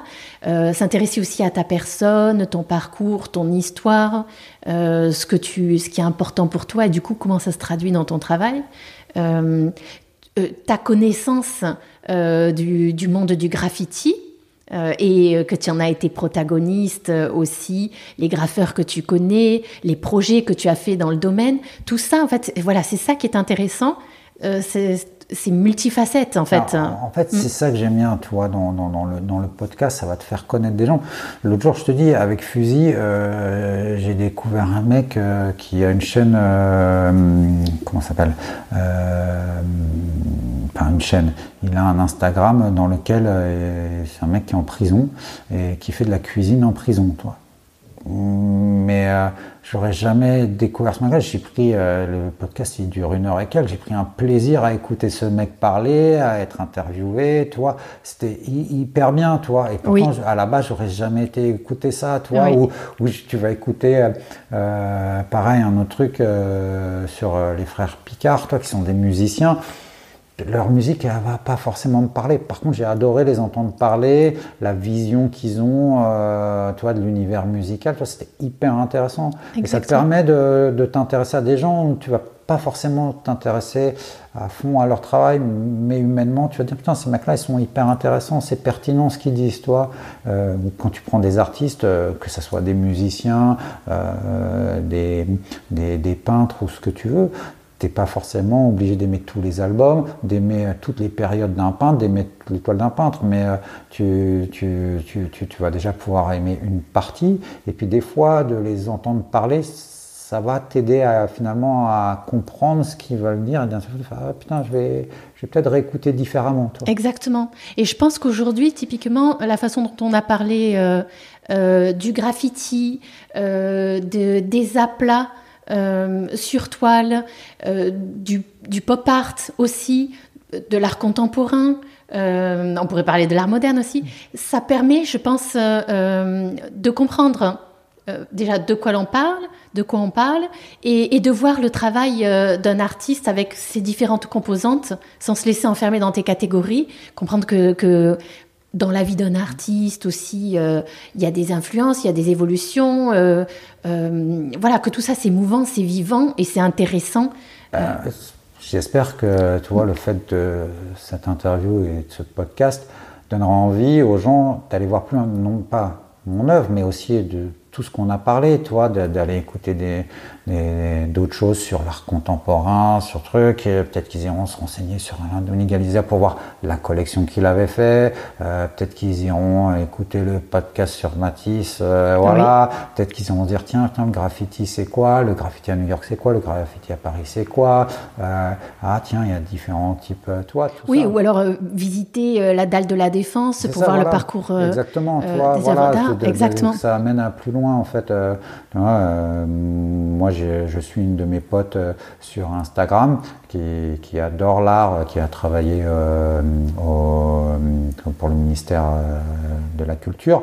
Et c'est super cool parce que plein de fois, elle me fait découvrir des trucs et après, je vais voir. Voilà, c'est ça. Elle te donne l'envie, d'être te dit, putain, et moi-même, elle, elle fait le travail de recherche qui est super cool finalement. Oui. Tu vois et après, elle poste et ça te donne envie d'y aller. Tu J'ai découvert euh, des trucs euh, géniaux grâce à elle et c'est ça qui est cool. Tu Exactement, c'est vrai. Et de se dire, euh, d'inviter aussi tout le monde à rentrer dans des galeries, même si, même s'ils sont pas, ils, pensent qu'ils sont pas connaisseurs. Parce que quand on parle avec les artistes, on comprend bien que, au contraire, ils ont envie d'être accessible, de, de transmettre, euh, de donner aussi, euh, euh, voilà, de, de, transmettre quelque chose, d'avoir un échange. Et, et voilà, il ne faut pas être connaisseur pour rentrer dans un lieu d'art. Mm. Quel que soit le truc que tu fais, il faudra toujours dire que on est toujours le compte de quelqu'un. Donc, à un moment, quand tu te dis ça, ouais, rentre dans une galerie même si tu es mal accueilli ou n'importe quoi, tu t'en fous parce que celui qui t'accueille, c'est pas celui qui est euh, au mur, tu vois. Oui. Et euh, essaye de voir. Et puis, euh, ben, alors, pose des questions et tes questions, elles paraîtront peut-être bêtes si la personne qui te reçoit est pas forcément intéressante, mais si la personne qui te reçoit, je parle pas de l'artiste, hein, je parle de celui qui va parler de, de l'artiste, c'est te faire vibrer et s'intéresse à son artiste aussi, t'explique le truc, bah, ça va te donner une petite clé de compréhension. Puis tu fais ça dans plein de galeries et petit à petit tu auras la, la, la, truc. Mais comme on disait, ça parle de l'émotionnel. T'as pas il y a plein de trucs, il n'y a pas besoin d'avoir de clés, juste euh, tu as le droit de rentrer. Et c'est là aussi où le public américain, il est totalement différent, tu vois. J'avais fait mon expo à New York et euh, c'était super chouette parce que parce qu'il y a un mec, euh, donc LBGT, qui est rentré et qui a vraiment voulu voir dans, dans, mon travail une défense des LBGT qui n'était pas mon travail à la base, tu vois, je ne l'ai pas fait du tout comme ça, mais de la manière dont il voyait la chose, euh, bah, en fait, euh, ça fonctionnait. Donc c'était hyper intéressant aussi, tu vois, quelqu'un qui, qui en voyant une œuvre a une autre vision totalement euh, de ton travail et de ton discours de base, et pourtant ça marche. Et après, il y a un clochard qui est rentré dans la galerie, tu vois, enfin un SDF. Et c'était hyper émouvant parce que tu voyais qu'il se posait devant l'étoile. Et c'est pareil, il est venu me parler pour me dire Moi, je vois ça dedans, tout ça. C'était hyper intéressant, toi. Et euh, finalement, euh, deux gens-là, ils sont venus, ils se sont dit Mais je m'en fous, je rentre là-dedans, je vais aller voir, tiens, je vais apprendre. Puis moi, j'y vois ce que, ce que j'ai envie, ça m'a ça parlé pour ça. Et c'est super chouette, toi. Donc, euh, ouais, aller dans des galeries, dans des musées, euh, vous vous en foutez de connaître. c'est juste pour votre plaisir. On s'en fout de savoir euh, si vous comprenez, si, ça vous plaît ou si vous en avez envie, faites-le, toi. Eh, exactement, exactement. C'est pour ça aussi d'ailleurs qu'il ne faut pas forcément chercher le titre d'une œuvre. Non, c'est ça. ça n'a pas d'importance, ça c'est clair. C'est vrai que l'artiste, l'artiste, quand il le fait, ça représente quelque chose, mais ce qui ce qui suscite euh, dans le regard des autres, il ne le sait pas en fait. Euh, il n'y a pas toujours l'intention de susciter quelque chose en particulier. Et il est curieux même de savoir ce qu'il a suscité. C'est ça, mais c'est comme le. Mm. Tu vois, il y a des, des, trucs, on va reprendre un, parallèle avec le jazz. Toi. Le jazz sur plein de choses, c'est pas facile euh, d'approche, mais si tu te mets à écouter, puis peut-être que tu vas écouter au départ un jazz facile, toi, et ben c'est très bien, toi, intéresse-toi au jazz euh, facile, et puis petit à petit tu vas écouter d'autres choses, et puis tu vas t'y mettre, et puis et puis il y a des parties dans le jazz, tu vas dire ah mais ça c'est vraiment pas, pas nul, toi, mais c'est vraiment c'est tiré par les cheveux. Euh, tu vois, euh, il y a dans une interview de Lémi de Motorhead, toi il en parle, il fait ouais, il y a des très bons trucs dans le jazz, mais il y a des mecs, euh, les gens se lèvent pour applaudir sur un truc de saxo. Non, il a juste bluffé sur une note et il fait non. C'est le mec, c'est nul. En fait, il dit voilà, toi, et il y a aussi ça, toi. Des fois, les gens vont aimer parce que il faut aimer et t'es pas censé aimer, tu as le droit de pas aimer, tu as le droit de pas faire, tu as le droit de pas être dans le mainstream, mais va voir, va écouter, fais-le et tu t'en fous de ce que pensent les autres. Euh, c'est toi, hein, c'est pas les autres. Oui, c'est clair, exactement. Donc, euh, bah, j'ai été ravie de cette discussion et euh, comme call to action, si on devait terminer le podcast, qu'est-ce que qu'est-ce que tu aurais envie euh, de, communiquer euh, aux auditeurs euh, du podcast, un message, un message particulier, un mot de la fin. Un mot de la fin, bah, j'encourage les gens à aller regarder tous les autres podcasts que tu as fait, de choisir un parmi, par-ci, par-là, que des fois, bah ouais, quand ils sont dans le train, prends-toi une heure pour écouter un podcast, tu vois, fais, alors quand tu travailles tous les jours, surtout aujourd'hui, maintenant avec le télétravail, difficile de te gérer un temps pour écouter quelqu'un parler pendant une heure, une heure et demie, mais tu coupes les podcasts en petits morceaux, en trucs, mais euh, tu vas voir, c'est hyper intéressant et sort des sentiers battus qu'on te propose tout le temps. Voilà, et je suis sûr que, et moi, moi je fais pareil, hein, attention, je vais aller découvrir pareil, il y a des gens, j'aurais jamais entendu parler sur ton truc, tiens, je lance. Et si tu n'aimes pas les dix premières minutes, ben, tu passes à votre podcast. Hein. Tu n'es pas non plus obligé d'aimer tous les podcasts, tout ça. Voilà, mais, euh, Merci, c'est très gentil. Voilà, ben, mm. ben, en fait, c'est ça le truc, c'est que heureusement, ben, il y a des gens qui donnent plein de choses comme toi aujourd'hui, toi comme mon pote Fusil, tout ça, à écouter, c'est gratuit, profitons-en. Voilà. C'est vrai. Et aussi, ce que, euh, ce que j'essaye de faire, c'est de faire connaître euh, des personnes dans d'autres pays aussi d'avoir cette approche vraiment multiculturelle qui est, qui est très intéressante. Euh, oui, parce que on n'a pas toujours l'occasion de voyager. Euh, et donc, euh, si, on, si on a l'impression de, si on a l'occasion de rencontrer, je sais pas moi, un, galeriste italien, un architecte italien, c'est parce que c'est difficile d'avoir accès à ces personnes-là. Donc le podcast, c'est un peu cette idée de communauté, Mhm. cette communauté d'artistes, de créatifs, sans, sans cloisonnement des disciplines. Un architecte, un galeriste, un artiste, un designer, un entrepreneur de la création.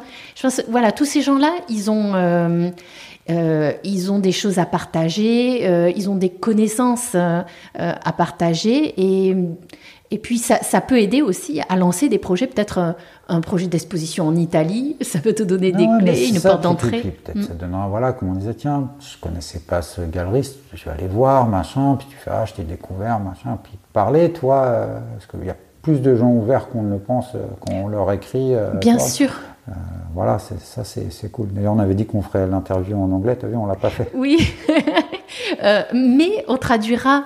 Euh, donc, je vais dans les notes de l'épisode, je fais toujours une transcription. Et ensuite je la mets en trois langues. Comme ça, un Américain justement euh, qui accroche. L'idée, c'est voilà, c'est Mm. c'est d'avoir plusieurs points d'accroche, qui accroche visuellement sur tes œuvres, par exemple. Il voudra savoir ce que tu fais, donc ça sera l'épisode. Sera retranscrit en anglais. D'accord, ok. Par contre, euh, bon, il n'y a pas encore de traduction euh, des podcasts euh, en multilingue, Euh, mais voilà, mais il a, il a le texte en anglais euh, pour accéder à, à ton travail et, Ok, cool. et voilà que tu participes du coup à cette communauté internationale. Merci beaucoup, Merci à toi d'être Loïc, euh, known as Phoenix. Voilà. Et donc, euh, je ne manquerai pas d'être présente euh, lors d'une de tes prochaines expositions. Euh, est-ce que dans ton programme, est-ce qu'il y a des choses qui sont programmées euh, malgré euh, la situation du Covid? Est-ce que tu as des, des échéances euh, toi, là, je croise bien les doigts. Toi, normalement, euh, si tout va bien, il y a, si on n'est avec le Covid ni rien, en juillet, à la galerie Florence Rasson, à Knot-le-Zout, en Belgique. Voilà, c'est la prochaine solo. D'accord, super. Voilà. J'espère que celle-là, elle ne va pas sauter Donc, au mois de juillet, au mois de juillet. normalement, ça devrait être bon. On, on fait tout en ce moment. voilà. Ouais. ouais. Très bien. Ouais. Le Merci Covid en beaucoup. maillot de bain. Merci beaucoup, Loïc. Ouais, merci à toi. À bientôt. Hey podcast, je suis Delphine et vous écoutez Too Good Podcast. Merci d'avoir écouté cet épisode en compagnie de Loïc Le Floch, alias Phoenix, mon invité pour parler de street art et d'art figuratif. Merci encore à Loïc de nous avoir partagé euh, son euh, parcours et ses souvenirs d'enfance et de nous avoir aidé à décortiquer euh, le monde de l'art graffiti. Rendez-vous sur l'Instagram de Loïc euh, Phoenix 1974, F-E-N-X 1974, pour découvrir ses créations, ses œuvres, et également euh, sur le site de la Cole Gallery pour découvrir sa solo exposition qu'il a consacrée aux couvertures des magazines de Playboy. Je vous donne rendez-vous la semaine prochaine sur le podcast de Too Good Media.